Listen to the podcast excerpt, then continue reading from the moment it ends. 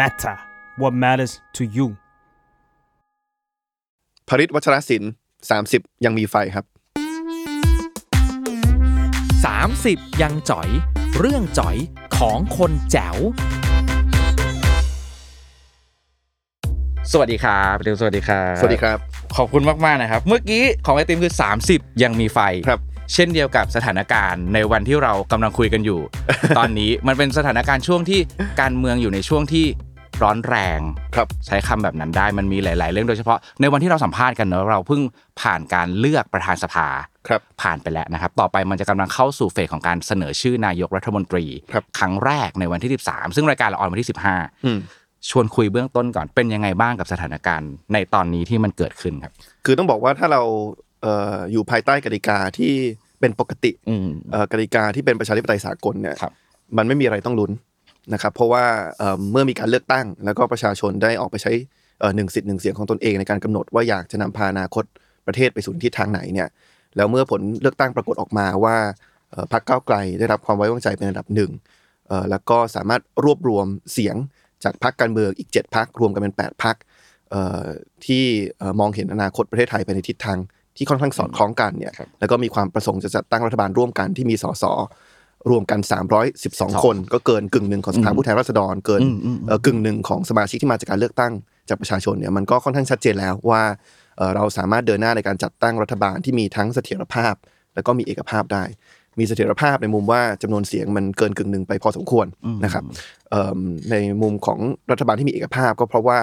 เอ่อเรามองเห็นอนาคตประเทศเป็นทิศทางที่คล้ายๆกัน แล้วก็เอ่อ ปรากฏออกมาชัดใน MOU นะครับซึ่งต้องบอกว่าเป็นนวัตกรรมทางการเมืองใหม่ของการเมืองไทยที่มีการเซ็นร่วมกันถึงวาระร่วมเอ่ออย่างน้อย 23 ข้อนะครับแล้วก็บวกเพิ่มเติมอีกสามสี่ข้อเอ่อในช่วงสัปดาห์ที่ผ่านมาที่เอ่อทั้ง 8พรรคการเมืองพร้อมจะผลักดันร่วมกัน เพราะฉะนั้นภายใต้กติกาประชาธิปไตยสากลเนี่ยมันไม่ต้องลุ้นกันนะครับแล้วก็เราก็เดินหน้าเต็มที่ในการพยายามขับเคลื่อนการเปลี่ยนแปลงที่เราได้สัญญาไว้กับประชาชนผ่านทั้งกลไกฝ่ายบริหาร แล้วก็กลไกนิติบัญญัติ แต่ที่เราต้องมาลุ้นกันต้องเยลุ้นก็เพราะว่าเราคถมว่การต้องลุ้นนะเพื่อให้เข้ากับรายการนิดนึงการต้องลุ้นกับสถานการณ์ที่มันไม่ควรต้องลุ้นมันแสดงให้เห็นถึงความจ่อยหรือความจ่อยของอะไรบางอย่างได้บ้างในมุมของคุณเอผมว่ามันแย่กว่าจ่อยแย่กว่ามัคือความจ่อยมันคือความไม่ปกตินะครับอืมซึ่งความจริงมันก็อืมอืมสอดคล้องกับวาระของก้าวไกลครับที่ก้าวไกลเราเอ่อต้องการจะเข้ามาสร้างการเปลี่ยนแปลงก็คือคืนความปกติให้กับการเมืองไทยนะครับ สิ่งที่เราเรียกร้องไม่ได้เป็นอะไรที่ เกินเลยกว่าความปกติที่ประเทศที่เป็นประชาธิปไตยนั้นควรจะมีกันนะครับ สิ่งที่ผมว่าพื้นฐานที่สุดของการเมืองที่เป็นประชาธิปไตยการเมืองที่มองว่าอำนาจสูงสุดเป็นของประชาชน ก็คือการที่เรามีหนึ่งสิทธิ์หนึ่งเสียงในการกำหนดว่าอนาคตประเทศจะไปในทิศทางไหน ซึ่งแน่นอนเอ่อตัวแปรสำคัญก็คือคนที่มาดำรงตำแหน่งนายกรัฐมนตรีนะครับแต่ปัจจุบันเราอยู่ภายใต้กติกาที่มีสวที่มาจากการแต่งตั้งมาร่วมเลือกนายกด้วยนะครับ ซึ่งผมถ้าพูดอย่างไร้อคติ เอาแค่คณิตศาสตร์มาบวกลบคูณหารกันเนี่ย ก็จะได้คำตอบว่าสวคนหนึ่งเนี่ยมีอำนาจในการกำหนดว่าใครจะเป็นนายกเนี่ยเทียบเท่ากับประชาชน 70,000 คนรวมกัน ซึ่งแปลมาเป็นหนึ่งสสนะครับซึ่งอันนี้ก็ขัดกับหลักหนึ่งสิทธิ์หนึ่งเสียงอย่างชัดเจนมาก เพราะฉะนั้นผมคิดว่ามันก็เป็นปรากฏการณ์ที่สะท้อนให้เห็นถึงทั้งอุปสรรคที่พรรคก้าวไกลกำลังเผชิญ และก็ความจำเป็นที่ต้องมีพรรคก้าวไกล เพื่อเข้าไปขับเคลื่อนการเปลี่ยนแปลง และก็คืนความปกติให้กับการเมืองไทยด้วย คืนความปกติเนาะครับแย่กว่าจ่อย ความใช่ไหมใช่แย่ผมว่าตอนนี้แย่กว่าจ่อยแย่กว่าเพราะจ่อยชวนคุยเรื่องความจ่อย นิดนึงในอายุ 30 ปี ไอครับติมมองเรื่องมองคำว่าจ่อยในมิติไหนบ้างครับ มองคืมันอยังไงบ้าง ต้องยอมรับว่าผมอะตอนแรกไม่ทราบว่าคำว่าจ่อยแปลว่าอะไรคำว่าจ่อยเหรอจริงเหรอใช่เพราะว่าพอพอรายการเชิญมาก็เลยต้องแอบถามแฟนว่าเอ๊ะจ่อยนี่มันคือมันคือมันแปลว่าอะไรเป๊ะๆคือรู้ว่ามันเป็น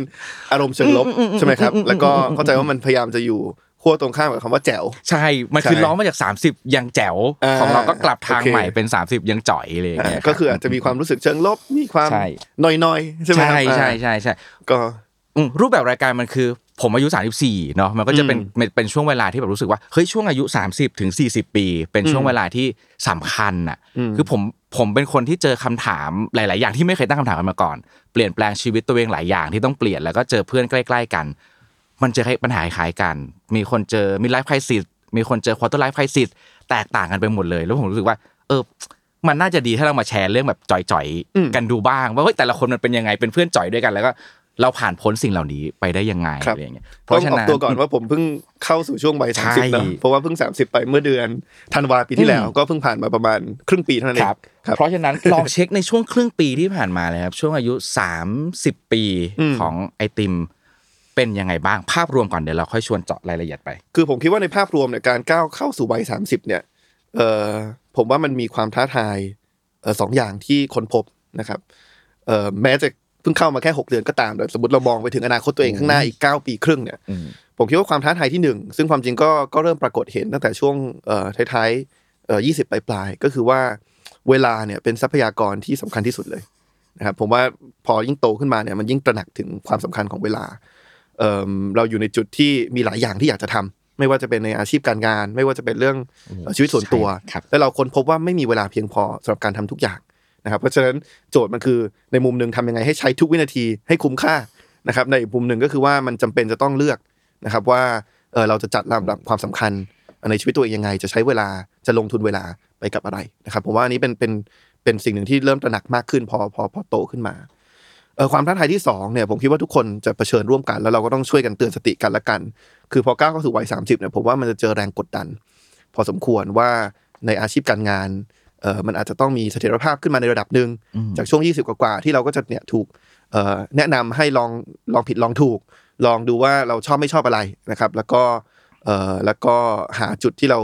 เอ่อเส้นทางอาชีพที่เราอยากจะเดินหน้าต่อเนี่ยพอเข้าสู่วัย30เนี่ยมันเหมือนกับเราจะเจอสภาวะที่มันมีแรงกดดันกับตัวเอง ว่าเอ๊ะเราต้องเราต้องรู้แล้วนะว่าจะเดินทางไหน แล้วก็ต้องเริ่มมีผลงานในเส้นทางที่เราเลือกเดินนะครับ แต่ในมุมในมุมภาพใหญ่เนี่ยผมคิดว่าเราก็ต้องพยายามช่วยเตือนสติกันและกันว่าเฮ้ยมันไม่ได้เป็นเรื่องที่ผิด ถ้าเกิดแม้อยู่ในช่วงวัย30 แล้ว ยังอยู่ในช่วงที่ยังค้นพบตัวเองอยู่ เพราะเราก็เห็นว่าเอ่อหลาย ๆ ครั้งเอ่อคนที่อาจจะประสบความสำเร็จในอาชีพการงานเนี่ยมันก็ไม่ได้มันก็ไม่ได้จำเป็นว่าจะต้องค้นพบตัวเองแล้ว ในอายุ 30 เสมอไป บางคนก็เพิ่งมาค้นพบตัวเองหลังจากวัย40 เป็นต้นไป แล้วก็สามารถประสบความสำเร็จในหน้าที่การงานเป็นที่พึงพอใจของเอ่อเป้าหมายของเขาได้ แต่ผมว่าเนี่ยในภาพรวมสำหรับคนไม่ว่าจะทำประกอบอาชีพอะไรอยู่ในสถานการณ์ไหนเนี่ยผมว่าอายุ 30 เนี่ยหนึ่งคือเห็นความสำคัญของเวลาอืมอีกมุมหนึ่งคือ จะเจอสภาวะเอ่อแรแรงงกกดดดันดันที่บางครั้งมาจากภายในนะครับเอ่อไม่ใช่แค่ภายนอกอย่างเดียวที่เราต้องพยายามจะบริหารจัดการให้ได้ ตอนนี้ของไอติมแรงกดดันที่มาระหว่างภายนอกกับภายใน อันไหนมีผลมากกว่ากันครับ คือผมคิดว่าทั้งคู่อืมนะครับ คือภายในเนี่ยเอ่อก็ต้องบอกว่าพอผมอายุ 30 จุดเปลี่ยนสำคัญอย่างหนึ่งก็คือว่าตอนนี้ผมได้มีโอกาสเอ่อได้รับความไว้วางใจจากประชาชนให้เข้ามาทำหน้าที่ผู้แทนราษฎรนะครับความจริงเอ่อความสำคัญมันอาจจะไม่ได้อยู่ที่ว่าตอนนี้อายุเท่าไหร่ แต่พอเรามารับหน้าที่นี้เป็นครั้งแรกเอ่อผมว่ามันก็มีแรงกดดันจากภายในว่าเราต้องใช้ระยะเวลา 4 ปีที่อยู่หน้าเนี่ย อย่างคุ้มค่าที่สุดในการขับเคลื่อนการเปลี่ยนแปลงที่เราอยากจะเห็นที่สังคมส่วนใหญ่เอ่ออยากจะเห็นนะครับ เพราะฉะนั้นในมุมหนึ่งมันก็มีแรงกดดันจากภายใน แต่อีกมุมหนึ่งเนี่ยผมว่าคิดว่าด้วยห่วงเวลาณปัจจุบัน อันนี้ก็ไม่เกี่ยวกับอายุเช่นกัน ด้วยห่วงเวลาปัจจุบันเนี่ยผมคิดว่ามันเจอแรงกดดันจากภายนอกด้วย ไม่ใช่แค่ตัวผม แต่ว่าผู้แทนราษฎรทุกคน แล้วก็พรรคก้าวไกล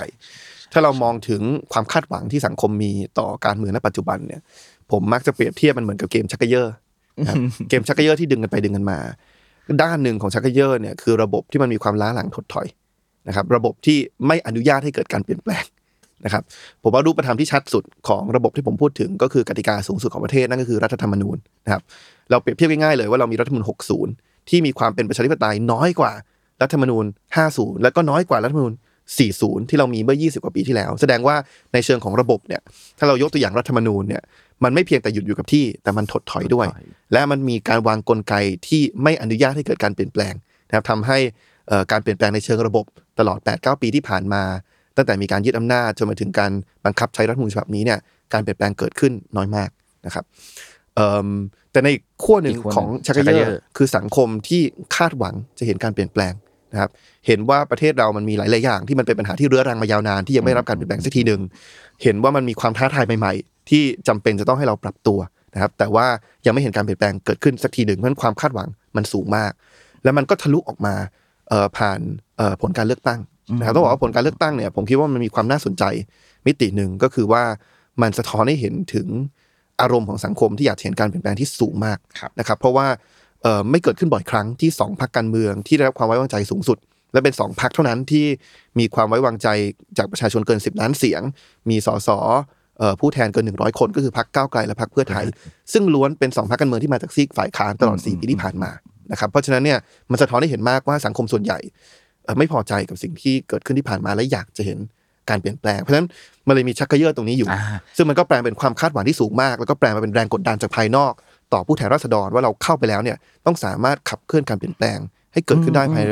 ระยะเวลาสี่ปี เพราะฉะนั้นในมุมหนึ่งถ้าสรุปรวบยอดก็คือว่ามีแรงกดดันจากภายใน จากการที่เป็นผู้แทนราษฎรครั้งแรกเข้ามาทำหน้าที่ แล้วก็มีแรงกดดันจากภายนอก ด้วยบริบทสังคมที่มันอยู่ระหว่างเกมชักเกยอร์อืมแล้วคนเริ่มเห็นแสงสว่างปลายอุโมงค์ว่าในเมื่อสังคมตื่นตัวอยากเห็นการเปลี่ยนแปลงแล้วเนี่ยหวังว่าผู้แทนราษฎรจะทำหน้าที่ในการแปลความคาดหวังนั้น ออกมาเป็นการเปลี่ยนแปลงที่เป็นรูปธรรมงั้นชวนคุยเรื่องชักเกยอร์ต่อแบบนี้ฮะเมื่อกี้มันจะมีสองฝั่งเนอะอืมถดถอย กับเปลี่ยนแปลงไปข้างหน้าใช่ปะมันจะมีอันหนึ่งในเกมชักเกยอร์มันคือเส้นตรงกลาง จุดตรงกลางของมันที่เราจะวัดว่าเมื่อไหร่มันจะฝ่ายไหนจะเป็นฝ่ายชนะฮะอืมไอติมคิดว่าไอ้จุดตรงนั้นน่ะ ในวันที่เราเริ่มชักเขยอกันตอนแรกมันอยู่ตรงไหน หมายถึงว่ามันน่าจะเอียงไปทางฝั่งไหนอืมแล้วณปัจจุบันไอติมคิดว่าเราชักเขยอกันจนไอจุดเนี้ยมันไปอยู่ตรงไหนแล้วอะครับ ฝั่งไหนใกล้จะได้ยังไงบ้างคือผมคิดว่าเป้าหมายของความสำเร็จมันคือเชือกไม่ขาดนะครับก็คือว่าเอิ่มถ้าเรามองว่ามันดึงกันอยู่เนี่ย ท้ายสุดแล้วสิ่งที่อยู่ตรงกลางก็คือประเทศไทยคือประเทศไทยจะเดินไปทิศทางไหนอืมอืมในมุมหนึ่งเรามีระบบที่พยายามนำพาประเทศไทยครับให้หยุดอยู่กับที่หรือว่าถดถอย ในมุมหนึ่งเรามีสังคมที่มีความก้าวหน้าคาดหวังการเปลี่ยนแปลงอยากจะดึงประเทศไทยไปข้างหน้าสำหรับผมเนี่ยถ้าถามว่าเอ่อทิศทางประเทศไทยจะถูกดึงไปทางไหนเนี่ย ผมคิดว่ายังไงเนี่ยเอ่อเราลืมตัวแปรอันหนึ่งก็คือลม ลมเนี่ยมันพัดไปทิศทางเดียวนะครับ ลมแห่งการเปลี่ยนแปลงมันพัดเป็นทิศทางเดียวแล้วมันก็จะพัดแรงขึ้นเรื่อยๆนะครับเพราะฉะนั้นผมคิดว่าในเชิงของทิศทางเนี่ยยังไงประเทศต้องขับเคลื่อนไปข้างหน้าอืมอืมเออเพราะฉะนั้นคำถามหลักมันไม่ใช่ว่าประเทศจะไปทางไหนยังไงมันไปข้างหน้าแน่นอนนะครับเพียงแต่ว่าไอ้การดึงไปดึงมาเนี่ยมันจะกำหนดความเร็วและความช้าของการที่ประเทศขับเคลื่อนไปข้างหน้า และที่สำคัญที่สุดคือทำยังไงให้เชือกไม่ขาดทำยังไงเพราะเชือกที่ขาดเนี่ยอืมันอาจจะเป็นสัญลักษณ์ของความขัดแย้งที่มันแปลไปเป็นเอ่อสิ่งที่เราไม่อยากจะเห็น หรือว่าแปลไปเป็นเอ่อความรุนแรงที่เราไม่อยากจะเห็น หรือว่าแปลไปเป็นเอ่อ สิ่งที่เราอาจจะคาดการณ์ได้ไม่ง่ายนักนะครับมีความไม่แน่นอนสูง เพราะฉะนั้นโจทย์สำคัญคือในเมื่อเราทุกคนตระหนักว่ายังไงประเทศต้องเดินไปข้างหน้าเนี่ยทำยังไงให้เราสามารถแก้ไอ้ระบบที่มันถดถอยอยู่เนี่ย ให้มันผ่อนปรนแล้วก็พร้อมจะเดินไปกับสังคมที่ก้าวหน้าขึ้นได้ ซึ่งผมคิดว่าอันเนี้ยคือภารกิจของพรรคก้าวไกลนะครับ ก็คือว่าในเมื่อมันดึงอยู่ระหว่างระบบที่ล้าหลังกับสังคมที่ก้าวหน้า และพอเราได้รับเลือกตั้งจากสังคมที่ก้าวหน้านั้น ให้เข้าไปเป็นส่วนหนึ่งของระบบอืมไปเป็นผู้แทนราษฎรในยหน้าที่ของเราคือไปแก้ไอ้ระบบตรงเนี้ยยกมันขึ้นมาแล้วให้มันเดินไปพร้อมกับสังคมที่ก้าวหน้าขึ้นอันนี้คือภารกิจของของพรรคก้าวไกลแล้วก็ของของผม เรื่องอาชีพนิดนึงครับเมื่อกี้ตอนที่คุยเรื่อง 30 เรื่องแรงกดดัน มันจะมีคำว่าเสถียรภาพทางอาชีพอือฮึพอมันเป็นเสถียรภาพทางอาชีพ และเราอยู่ในอาชีพนักการเมือง อืมผมไม่ได้ว่านักการเมือง หรือว่าไอ้ยคุณไอติมเองมองคำว่าเสถียรภาพของตัวเองอะ ในตอนนี้ยังไงบ้างมันมี หรือไม่มีมันมีมากมีน้อยอย่างไรบ้างครับ คือจริงๆอาชีพนักการเมืองเป็นอาชีพที่นิยามยาก คือมันต้องกลับมาว่าเราจะนิยามว่าอาชีพคืออะไร ถ้าเรามองว่าอาชีพคือคือการงานที่มันมีรายได้นะครับ ก็ต้องบอกว่าไม่ใช่นักการเมืองทุกคนที่มีอาชีพในลักษณะนั้นอืมเพราะว่าอืมอืมเอ่อแน่นอนอย่างอย่างเราลงสนามเลือกตั้งเนี่ยเรามีผู้สมัครทั้งหมด 500 คน 400 เขตกับ 100 บัญชีรายชื่อ ผมก็มีเพื่อนร่วมเดินทางหลายคนที่อาจจะไม่ได้รับเลือกตั้งเข้าไปอืมตอนนี้เขาก็ อยังนิยามตัวเองว่าเป็นนักการเมืองอยู่ ก็ยังพร้อมจะพยายามทำงานในการช่วยแก้ไขปัญหาเท่าที่จะทำได้ ในฐานะคนที่ไม่ได้เป็นสมาชิกสภาผู้แทนราษฎร ถามว่าเขาเป็นอาชีพนักการเมืองไหมในมุมหนึ่งก็ใช่เขาก็พยายามทำหน้าที่นี้อยู่ แต่มันไม่มีรายได้เข้ามา คนที่รับเลือกตั้งเข้าไปอย่างน้อยก็มีรายได้เข้ามา มีเงินเดือนของสมาชิกสภาผู้แทนราษฎรแต่มันก็เป็นอาชีพที่ก็อาจจะในบางมุมอาจจะมองว่าเป็นอาชีพที่ต้องสมัครงานใหม่ทุกสี่ปี ใช่ไหมครับเพราะว่าอาชีพอื่นผมไม่รู้อะแล้วแต่สัญญาจ้างเนอะแต่ว่าเอ่อธรรมดามันไม่ได้มีเอ่อถ้าเราทำทำหน้าที่ได้ได้เอ่อครับโอเคเนี่ยมันก็ไปต่อได้เรื่อยๆนะครับไม่ได้มีแบบว่ากำหนดว่าจะจบเมื่อไหร่ แต่ว่าอาชีพนักการเมืองในฐานะผู้แทนราษฎรเนี่ยทุกสี่ปีเราต้องสมัครงานใหม่ แล้วก็เอาผลงานไปไปนำเสนอกับเอ่อผู้ว่าจ้างเราก็คือประชาชนครับบางทีก็เร็วกว่า 4 ปี บางทีก็เร็วก็มีสี่ปีถูกต้อง มีหลายคนที่มองแบบนี้เหมือนกัน ขออนุญาตถามเป็นความคิดส่วนตัวของไอติมเลยนะครับว่า มีมันจะมีความเชื่อที่บอกว่า ก้าวไกลชนะเร็วเกินไป ก้าวไกลอาจจะถ้าชนะในอีกในในในวันต่อๆไป อาจจะดีกว่านี้แล้วไอติมรู้สึกไงกับคำนี้บอกว่าชนะเร็วเกินไปผมไม่คิดว่ามีคำว่าเร็วเกินไปครับ ปัญหาของประชาชนรอไม่ได้นะครับอืมอันนี้คือสิ่งที่ก้าวไกลยืนยันตั้งแต่ก่อนครับเลือกตั้งว่าปัญหาของประชาชนรอไม่ได้นะครับเพราะว่าตั้งแต่ก่อนเลือกตั้งเวลาเรานำเสนอเอ่อ นโยบายต่างๆ ไม่ว่าจะเป็นเนี่ยการกระจายอำนาจสู่ท้องถิ่น ไม่ว่าจะเป็นการเปิดเผยข้อมูลรัฐให้มีความโปร่งใส ไม่ว่าจะเป็นการร่างรัฐธรรมนูญฉบับใหม่ ไม่ว่าจะเป็นการยกเลิกการเกณฑ์อาหารเนี่ย ก็จะมีคนตั้งคำถามตลอดว่าเร็วเกินไปหรือเปล่า ผมก็ต้องเรียนกลับไปว่าไม่ได้เร็วเกินไปนะครับ อย่างที่หนึ่งคือ end game หรือจุดหมายปลายทางของสังคมที่เราอยากเห็น ผมคิดว่าเป็นสังคมที่ปกตินะไม่ได้เป็นสังคมที่มันโอ้โหเอ่อเอ่อผิดปกติอะไรไปหรือว่าหรือว่าสุดโต่งอะไรเลย มันเป็นสังคมที่ปกติที่เราก็เห็นว่าหลายประเทศที่ มีระดับการพัฒนาที่ดีกว่าประเทศไทยก็ก็มีสังคมในลักษณะนั้น อย่างที่สองคือถ้าประชาชนเขากำลังเดือดร้อนกับปัญหาเหล่านี้ เขาต้องการเห็นการเปลี่ยนแปลงแบบนี้ มันไม่มีอะไรที่เร็วเกินไป ผลการเลือกตั้งคือการสะท้อนอารมณ์ของประชาชนณเวลานั้น เพราะฉะนั้นถ้าประชาชนเขาลงคะแนนออกว่าต้องการเห็นการเปลี่ยนแปลงเหล่านี้ เราไม่สามารถคือเราเป็นใครที่จะไปตัดสินว่ามันเร็วเกินไปสำหรับเขาแสดงว่าเขาประสบปัญหานั้นอยู่เขาอยากเห็นการแก้ปัญหานั้นทันทีครับ ไม่มีคำว่าเร็วไม่มีอะไรเร็วเกินไป แต่ สายเกินไปอะมีใช่ปะถูกต้องครับ แล้วเราก็อ่ายืยืนยันว่าที่ผ่านมาเนี่ยเอ่ออย่างที่บอกคือเอ่อประเทศมันหยุดอยู่กับที่มานานนะครับ แล้วก็เอ่อมันก็เลยทำให้สังคมเนี่ยสะสมอารมณ์ความรู้สึกที่อยากเห็นการเปลี่ยนแปลงนะครับ เพราะฉะนั้นเอ่อเลยทางในมุมของพรรคพรรคก้าวไกลเราเลยไม่ได้แปลกใจที่เห็นผลการเลือกตั้งออกมาเอ่อในลักษณะนี้ที่สะท้อนว่าสังคมอยากเห็นการเปลี่ยนแปลง สิ่งที่เราตระหนักมากกว่า คือจะทำยังไงให้การเปลี่ยนแปลงเหล่านั้นเนี่ยที่มันอาจจะค้างมานาน นะครับสะสมมานานเนี่ยอืมอืมอืมมันสามารถเกิดขึ้นได้ภายในระยะเวลาสี่ปี ซึ่งถือว่าเป็นกรอบเวลาที่จำกัดมากนะครับ แต่ว่าเราต้องทำให้ได้ขอบคุณครับ งั้นก็พอมันมาเรื่องนี้แล้ว ขอชวนคุยที่ข้อนี้เลยครับ เรื่องที่พีคที่สุดในวัย 30 ปี ไอติมตอบว่าปรากฏการณ์เลือกตั้ง 2566 คิดว่าน่าจะพูดเรื่องเนี้ยไปไปพอสมควรแล้ว แต่ว่าลองตอบมาในบริบทคำว่าพีคเนี่ยในความรู้สึกไอติมมันพีคยังไงมันพีคขนาดไหน แล้วมันพีคแล้วมันดีอย่างไรเป็นยังไงบ้างในความรู้สึก คือต้องบอกว่าเอ่อ ผลการเลือกตั้งปี 66 ก็ถือว่าเอ่อเกินความคาดหมายของคนทำงานในพัก อันนี้ก็ขออนุญาตเอ่อขิงเลยกันแล้วกัน พอปิดหีบเลือกตั้งปุ๊บ แล้วผลเลือกตั้งเริ่มออกมานะครับ เราเริ่มเห็นเอ่อผลเลือกตั้งปรากฏเข้ามาจากหลาย ๆ เขตทั่วประเทศเนี่ย ผมเป็นคนน่าผมน่าจะเป็นคนแรก ๆ ที่พูดกันในวอลลุ่มของพรรคว่าผมคิดว่ามีโอกาสสูงว่าเราจะเป็นพรรคอันดับหนึ่งคือขิงคืจริงด้วยคือคือคือคือผมไม่ได้ประเมินจากความมั่นใจในตัวเองอะไร แต่ว่าเราดูจากตัวเลขจริง ๆ ว่ามันครับมี อย่างเขตที่เราเคยคิดว่าเรามีโอกาสชนะ เอ่อเอ่อคะแนนแรกๆที่ไหลเข้ามาเนี่ยเรานำขาด แล้วก็มันมีหลายเขตที่เรารู้ว่าเป็นเขตช่วงชิง หรือบางเขตเนี่ยเราอาจจะมองว่าเอ๊ะอาจจะมีโอกาสเป็นรองด้วยซ้ำที่เรานำอยู่นะครับ เพราะฉะนั้นเนี่ยเออพอเห็นปรากฏการณ์แบบนี้เนี่ยเออก็เริ่มตระหนักว่ามีโอกาสที่เราจะได้เป็นมีได้รับความไว้วางใจเป็นพรรคอันดับหนึ่งแล้วสิ่งที่เข้ามาในหัวมันไม่ใช่ความแบบโอ้ยแบบมั่นแบบมั่นใจดีใจอะไร ขนาดนั้นนะครับ มันคือความตระหนักถึงภาระความรับผิดชอบที่ต้องตามมา ว่าถ้าผลออกมาแล้วเราเป็นพรรคอันดับหนึ่งจริงๆเนี่ย คุณพิธาคือคือคนที่เอ่อมีโอกาสสูงที่จะเป็นนายกรัฐมนตรีเอ่อแล้วก็มีพรรคก้าวไกลมีโอกาสสูงที่จะเป็นคือแน่นอนความคาดหวังคือต้องเราต้องมีการจัดตั้งรัฐบาลแล้วถ้าเราจัดตั้งรัฐบาลได้ เราจะเป็นพรรคแกนนำในรัฐบาลนั้นครับเพราะฉะนั้นเรารู้ว่ามันมีภาระความรับผิดชอบตรงนี้อยู่นะครับ ซึ่งหลายคนอาจจะไม่ได้คาดคิดว่าเราจะมีอยู่ในสภาวะตรงนี้ เพราะฉะนั้นเราก็ต้องเอ่อ พร้อมทำงานเต็มที่ในฐานะเอ่อแกนนำรัฐบาลหนึ่งประเด็นชวนคุยเรื่องขอเรื่องการเมืองอีกนิดหนึ่งครับอืมสนใจเรื่องที่พักก้าวไกลครับเป็นหนึ่งในพักที่น่าจะมีคนอายุ 30 หรือเกือบเกือบสามสิบแล้วก็ไล่ไปจนถึง 40เนี่ยมากมากแบบมากกว่าพรรคอื่น ๆ เท่าที่ผมพลอยไปมอนิเตอร์มา คิดว่าเรื่องเนี่ยครับเรื่องอายุของคน 30 กว่าๆที่เริ่มเข้ามาทำงานการเมืองในพรรคก้าวไกลมีความน่าสนใจอะไรบ้างในก้อนนี้ครับ คือจากสถิติเนี่ยผมเข้าใจว่าอายุเฉลี่ยของผู้สมัครสสก้าวไกลเนี่ยอยู่ระหว่าง 30ถึง40ผมจำไม่ได้ว่าตัวเลขอืมเป๊ะๆเท่าไหร่อืมแต่ว่าครับก็ถือว่าเป็นบทวิเคราะห์ที่ที่แม่นยำซึ่งครับคาดเดาว่าถ้าทำกับพรรคอื่นก็อาจจะน่าจะสูงกว่า อันนี้ผมยังไม่มีข้อมูลมาครับ backup ถ้าเกิดว่าเรามีนักการเมืองที่เป็นรุ่นหนึ่งเป็นหลักเนี่ยอืมมันก็จะมีเอ่อข้อดีก็คือแน่นอนเอ่อมันก็จะทำให้เราเป็นตัวแทนของ ชุดความคิดของคนรุ่นนั้นได้ได้อย่างได้อย่างครับสะดวกสบายมากขึ้นเข้าใจคนรุ่นด้วยกันได้ง่ายขึ้นนะครับยิ่งถ้าเกิดว่าเป็นคนรุ่นใหม่ที่พื้นที่ทางการเมืองก่อนหน้านี้อาจจะมีไม่เยอะเนี่ยมันก็ทำให้ความฝันของเขาถูกถูกเอ่อรวมเข้าไปในกระบวนการตัดสินใจได้อย่างสะดวกสบายขึ้น แต่ในมุมหนึ่งข้อควรระวังคือว่าเราก็ต้องพยายามทำงานหนักในการเข้าใจคนรุ่นอื่นด้วยเหมือนกัน อย่างที่ผมบอกเนี่ยเรื่องเรื่องมีเรื่องอย่างเรื่องขัดทับเนี่ยคนอายุอ่าครับถ้าคุยกับคนอายุสามสิบคนรู้สึกว่าเรื่องนี้ไม่ต้องให้ความสำคัญไม่ต้องให้เวลากับมัน ใช่ไหมครับในการอธิบาย เพราะว่ามันคนอายุสามสิบก็รู้สึกว่ามันเป็นสิ่งที่มันชัดเจนอยู่แล้วว่าไม่ได้มีข้อกล่าวหานี้ไม่มีมูล แต่พอเราไปพูดคุยกับคนอายุหกสิบเจ็ดสิบเนี่ยเราก็เห็นว่าเอ้ยเขากังวลเรื่องนี้จริงๆนะครับถึงแม้ว่าข้อได้จริงไม่ควรจะทำให้เขากังวลเนี่ยแต่เขากังวลเรื่องนี้จริงๆ เพราะฉะนั้นเราก็ต้องเออเนี่ยเหมือนกับว่ามีเซ็นเซอร์เพื่อดักแล้วก็ทำความเข้าใจของคนรุ่นอื่นอยู่ตลอดเวลา แล้วก็ไป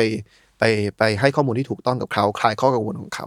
ในตัวพักก้าวไกลเอง เป็นพักที่กระบวนการทำงานเปิดโอกาสให้คนอายุ 30 ก็ไปพูดคุยแลกเปลี่ยนความคิดเห็นกับคนอายุ 70 ในเชิงนโยบายแบบนั้นได้จริง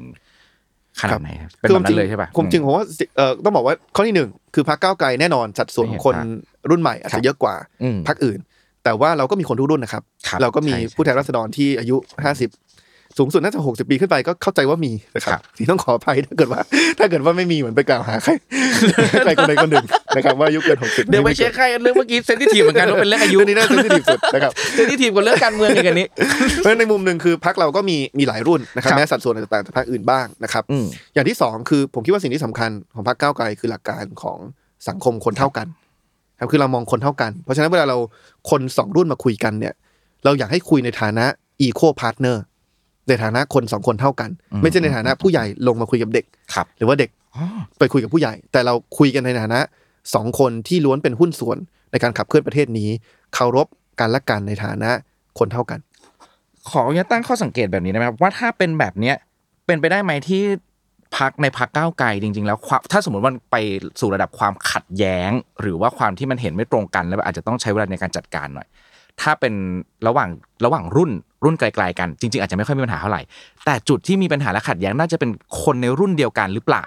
เพราะว่าเราเติบโตมาในในช่วงเวลาที่เชื่อว่าเราสามารถวิพากษ์วิจารณ์ เราทุกคนเท่ากันไอความเป็นทุกคนเท่ากัน ก็จะทำให้แสดงความคิดเห็นกันอย่างเต็มที่ใช่ครัเป็บนซึ่งแบบผมคิดว่าอันนี้เป็นวัฒนธรรมที่ดีที่ดี คือต้องบอกว่าในมุมหนึ่งเนี่ยการที่คุณสวมเสื้อพักก้าวไกลเป็นสมาชิกพักก้าวไกลเป็นผู้แทนสังกัดพักก้าวไกลเนี่ยเอ่อ ความคิดความอ่านหรือว่ามุมมองต่ออนาคตประเทศในภาพรวมเนี่ยมันควรจะสอดคล้องกันอืมคือถ้ามันเถียงกันเยอะเรื่องภาพใหญ่เนี่ยมันต้องกลับมาตั้งคำถามแล้วว่าพักการเมืองนี้มีไว้เพื่ออะไร เพราะว่าพักการเมืองมันก็ควรจะเป็นการรวบรวมคนที่มีอุดมการณ์ครับเอ่อชุดความคิดที่ค่อนข้างสอดคล้องกัน เพราะฉะนั้นผมคิดว่าในภาพใหญ่เนี่ยถ้าภายในพักกันเองเนี่ยเออมันเห็นตรงกัน แต่แน่นอนหลายประเด็นมันอาจจะมีรายละเอียดที่ยังเห็นต่างกันบ้างเอ่อที่ก้าวไกลเองเนี่ยเมื่อมีประเด็นที่ที่เห็นต่างกันเนี่ย เอ่อเราก็จะใช้อย่างถ้าเป็นในระหว่างผู้แทนราษฎรหรือสสเนี่ยก็จะมีที่ประชุมสสประจำสัปดาห์ที่ใช้ในการในการเอ่อในการถกเถียงแลกเปลี่ยนอืมอืมซึ่งก็ต้องบอกว่าถกเถียงเต็มที่เหมือนกันนะครับเต็มที่เต็มที่เหมือนกันนะครับเอ่อยิ่งมีประเด็นที่มันอาจจะมีความเห็นที่แตกต่างหลากหลายเนี่ยก็เต็มที่อืมแต่เราก็ถือว่าโอเคคุยจบในนั้นนะครับ แล้วก็เอ่อเคารพกันและกัน แม้จะเห็นต่างกันสุดขั้วในในในชุดความคิดบางบางเรื่อง แต่ว่าเมื่อหาข้อสรุปที่เป็นที่ยุติแล้ว ผ่านกระบวนการที่เป็นธรรมแล้วคำนึงถึงทุกความคิดเห็นแล้ว เราก็เดินได้อย่างมีเอกภาพเอ่อไปด้วยกันครับเพราะฉะนั้นเอ่อการประชุมสสทุกสัปดาห์เนี่ยก็จะเป็นเวทีในการที่เอาความคิดเห็นที่แตกต่างภายในเอ่อกลุ่มสสเนี่ยมาถกเถียงแลกเปลี่ยนกันครับ เมื่อกี้เป็นเรื่องนักการเมืองและสออ่านักการเมืองช่วงอายุ 30ถึง40 นะครับอืมคราวนี้เป็นแล้วชีวิตของผู้คนปกติในวัย 30ถึง40 ปีครับ คิดว่าประเทศนี้ support ความแจ๋ว support ให้เขาได้โชว์ความแจ๋วมากน้อยขนาดไหนในตอนนี้ คือแน่นอนในมุมของพรรคก้าวไกล เราเชื่อว่าต้องมีการเปลี่ยนแปลงครับนะครับ เพราะฉะนั้นถ้าถ้าวิเคราะห์เอ่อว่าที่ผ่านมาเอ่อรัฐมีการสนับสนุนประชาชนในแต่ละรุ่นคนจริงไม่ใช่แค่คนรุ่น 30-40ถึงครับแต่คนทุกรุ่นอืมในการเดินตามความฝันของตัวเองมากน้อยขอบคุณเพียงใดเนี่ยเราก็ต้องยืนยันว่ายังไม่พอนะครับ ถ้าจะสรุปรวบยอดเนี่ย ผมคิดว่าเอ่อการเปลี่ยนแปลงที่เราอยากจะเห็นนะครับที่รัฐสามารถช่วยเติมเต็มความฝันของคนทุกคนได้อย่างมีประสิทธิภาพมากขึ้นเนี่ย ต้องอาศัยการเปลี่ยนแปลงที่อาจจะสรุปออกมาเป็นการเขียนหนังสือใหม่สามเล่มที่ผมพูดบ่อยครั้งเนาะครับเอ่อเล่มที่หนึ่งก็คือเรื่องรัฐธรรมนูญอืมนะครับก็คือว่าหนังสือที่กำหนดว่าอำนาจสูงสุดของประเทศนี้อยู่กับใคร เราจะมีสถาบันทางการเมืองที่มีความชอบธรรมทางประชาธิปไตยได้อย่างไร เราจะมีการคุ้มครองสิทธิเสรีภาพของประชาชนได้อย่างไร ซึ่งถ้าเขียนหนังสือเล่มนี้ดีนะครับเขียนหนังสือเล่มนี้ที่ยึดโยงกับประโยชน์ของประชาชนยึดโยงกับหลักการประชาธิปไตยเนี่ยรูปธรรมที่เกิดขึ้น คือมันจะทำให้คนทุกคนในประเทศนี้เอ่อ มีสิทธิ์มีเสียงอืมอืมนะครับทำให้คนอายุ 30-40ถึง40ถ้าถ้าถ้าตอบคำในถามรายการครับมีสิทธิ์มีเสียงอืมทำให้ความฝันของเขาเนี่ยมันดังพอที่จะถูกเข้าไปพิจารณาในการออกนโยบายในการแก้ไขกฎหมายนะครับอืมอืมที่ผ่านมาต้องยอมรับว่าเอ่อพอสถาบันทางการเมืองหลายๆอย่างที่ถูกออกแบบในรัฐธรรมนูญ60 เนี่ย มันมีอำนาจเยอะ แต่มีความเชื่อมโยงกับประชาชนน้อยเนี่ย มันทำให้ไม่ว่าคนรุ่นไหนส่งเสียงดังแค่ไหนเนี่ย กลายเป็นว่าการตัดสินใจเนี่ยไม่ได้ยึดโยงกับความฝันของคน ทุกรุ่นของคนทุกคน เพราะฉะนั้นถ้าเกิดว่าเขียนรัฐธรรมนูญได้ดีเป็นประชาธิปไตยเนี่ยเสียงของคนอายุ30ถึง40และเสียงของคนทุกรุ่นก็จะดังขึ้นเอ่อถูกพิจารณาอย่างทัดเทียมกันมากขึ้น เล่มที่สองที่ผมว่าสำคัญครับโดยเฉพาะคนอายุ30ถึง40ที่เชื่อว่าเอ่อความจริงคนทุกรุ่นนะเนาะแต่ว่าคนอายุ30ถึง40ที่น่าจะเอ่อมีความหนักใจทุกครั้งที่ต้องจ่ายภาษีทุกปีใช่นะครับเรื่องภาษีก็คือว่าเรื่องงบประมาณภาษีนั้นถูกใช้อย่างคุ้มค่าหรือเปล่าอืมซึ่งหนังสือที่จะกำหนด ว่าภาษีถูกใช้อย่างคุ้มค่าหรือเปล่า ก็คือหนังสือเอกสารงบประมาณประจำปีครับนะครับเพราะว่าเราล้วนจ่ายภาษีไม่มากก็น้อยเข้าสู่รัฐนะครับรัฐจะนำเอ่อเม็ดเงินเหล่านั้นออกมาแปลมาเป็นบริการสาธารณะอืมอืมที่มีคุณภาพยังไงเนี่ยขึ้นอยู่กับวิสัยทัศน์ของรัฐบาลนะครับเพราะฉะนั้นไม่สำคัญนะครับว่านายกหรือว่ารัฐบาลพูดประโยคไหนบ่อยครั้งน้อยครั้งอืมแต่ให้ดูว่าเขาลงทุนกับการแก้ปัญหานั้นด้วยด้วยวิธีการแบบไหนด้วยขนาดงบประมาณเท่าไหร่นะครับ ซึ่งจัดสรรทุกปีก็ต้องมีการถกเถียงเอ่อครับว่า จะจัดสรรงบประมาณยังไง แล้วก็ถ้าจัดสรรดีเนี่ยเราก็รู้สึกว่าเออเราจ่ายภาษีเข้าไปเอ้ยแต่บริการที่ได้กลับมาเนี่ยมันคุ้มค่า ผมว่าจะเปรียบเทียบเหมือนเวลาเราสมัคร Netflix หรือว่าสมัครแบบเนี่ยแพลตฟอร์มสตรีมมิ่งต่างๆ คือว่าเราจ่ายค่าสมาชิกรายเดือนเนาะถ้าเป็นภาษีอาจจะเป็นรายปีนะครับโอเคมี VAT ระหว่างทางบ้าง แต่จ่ายไปแล้วเนี่ย บริการที่ได้กลับมามันคุ้มค่าไหม ถ้าเราเริ่มรู้สึกว่ามันไม่คุ้มค่าเราก็เปลี่ยนแพลตฟอร์มนะครับก็เหมือนกับเปลี่ยนจาก Netflix ไปอีกแพลตฟอร์มหนึ่งก็เหมือนกับเปลี่ยนจากรัฐบาลพรรคการเมืองหนึ่งไปเป็นอีกพรรคการเมืองหนึ่ง หรือบางคนอาจจะมองว่าอ๋อเปลี่ยนประเทนี่เพราะเลพรรคการเมืองเป็นแพลตฟอร์มสตรีมมิ่งอ่าใช่โอเคที่เพราะพอเราบริหารประเทศเราก็ได้เนี่ยค่าสมาชิกก็คือภาษีเข้ามา แล้วก็จะบริหารยังไงให้ ให้ได้อ่าผลิตบริการที่ตอบโจทย์ความต้องการของของเอ่อโอเคของตอนประชาชนเออตอนตอนตอนแรกผมผมจะพอเปรียบเทียบเป็นเรื่องแบบภาษีกับ Netflix ผมกำลังจะบอกว่าเอ้ยแต่ว่าถ้าเป็นแพลตฟอร์มสตรีมมิ่งอะเรายกเลิกเขาได้นะ แต่ภาษีเรายกเลิกเขาไม่ได้นะเราต้องจ่ายต่อไปอ๋อมันคือการอ่าใช่เปลี่ยนไปสู่นักต้องเปลี่ยนอ่าต้องเปลี่ยนค่ายแต่บางคนก็เปลี่ยองว่าถ้างั้นต้องบางคนก็มองว่าหมดหวังเลยถึงขั้นต้องเปลี่ยนประเทศใช่ไหมครับอันนี้ก็คือปรากฏการณ์ที่เกิดขึ้นช่วงประมาณปีสองปีก่อนเลือกตั้งส่วนหนังสือเล่มสุดท้ายคือการศึกษาเนาะคือความจริงอันนี้มันก็อาจจะอาจจะกว้างกว่าแค่หนังสือเล่มนี้ครับคือตอนแรกผมจะพูดถึงเอ่อหลักสูตรการศึกษาครับซึ่งมันหมายถึงว่ารัฐเนี่ยช่วยเตรียมความพร้อมให้บุคลากรของเราเนี่ยมีอืมทักษะเพื่อจะรับมือกับโลกอนาคตได้อย่างไรนะครับถ้าหลักสูตรมันล้าหลังเอ่อ บุคลากรของประเทศเราก็จะไม่ได้รับการพัฒนาทักษะที่มันทันสมัยแล้วก็เท่าทันต่อการเปลี่ยนแปลงอืมอืมแต่พอผมพูดถึงหลักสูตรการศึกษาขั้นพื้นฐานอาจจะแคบไปอืมเพราะตอนนี้รัฐไม่ควรจะมองแค่เรื่องการศึกษาสำหรับช่วงเอ่อวัยเด็กอ่าวัยเยาวชนอย่างเดียว แต่เราครับต้องมองถึงการส่งเสริมให้ประชาชนทุกช่วงวัยสามารถเข้าถึงการเรียนรู้ตลอดชีวิตได้นะครับเอิ่มซึ่งอันนี้ก็เป็นโจทย์ที่สำคัญนะครับเพราะว่าพอโลกมันมีการเปลี่ยนแปลงเนี่ยความรู้ทักษะหลายอย่างมันอาจจะมีความล้าสมัยมีความมีอาการหมดอายุได้ เพราะฉะนั้นมันต้องมีการอัปเดตอยู่ตลอดเวลาเพราะฉะนั้นรัฐจะช่วยส่งเสริม ให้ทุกคนเข้าถึงโอกาสในการเรียนรู้ตลอดชีวิตในการเพิ่มทักษะใหม่ๆได้อย่างไรเพราะฉะนั้นผมว่าเนี่ยคือสามบทบาทของรัฐทำยังไงให้คุณมีสิทธิ์มีเสียงเท่าเทียมกันในประเทศนี้นะครับภายใต้หลักการประชาธิปไตยทำยังไงให้ภาษีที่คุณจ่ายเนี่ยถูกใช้อย่างคุ้มค่าออกมาเป็นบริการสาธารณะที่มีคุณภาพ แล้วก็ทำยังไงให้เราช่วยติดอาวุธทักษะให้กับบุคลากรในประเทศเราให้สามารถไปรับมือกับการเปลี่ยนแปลงของโลก แล้วก็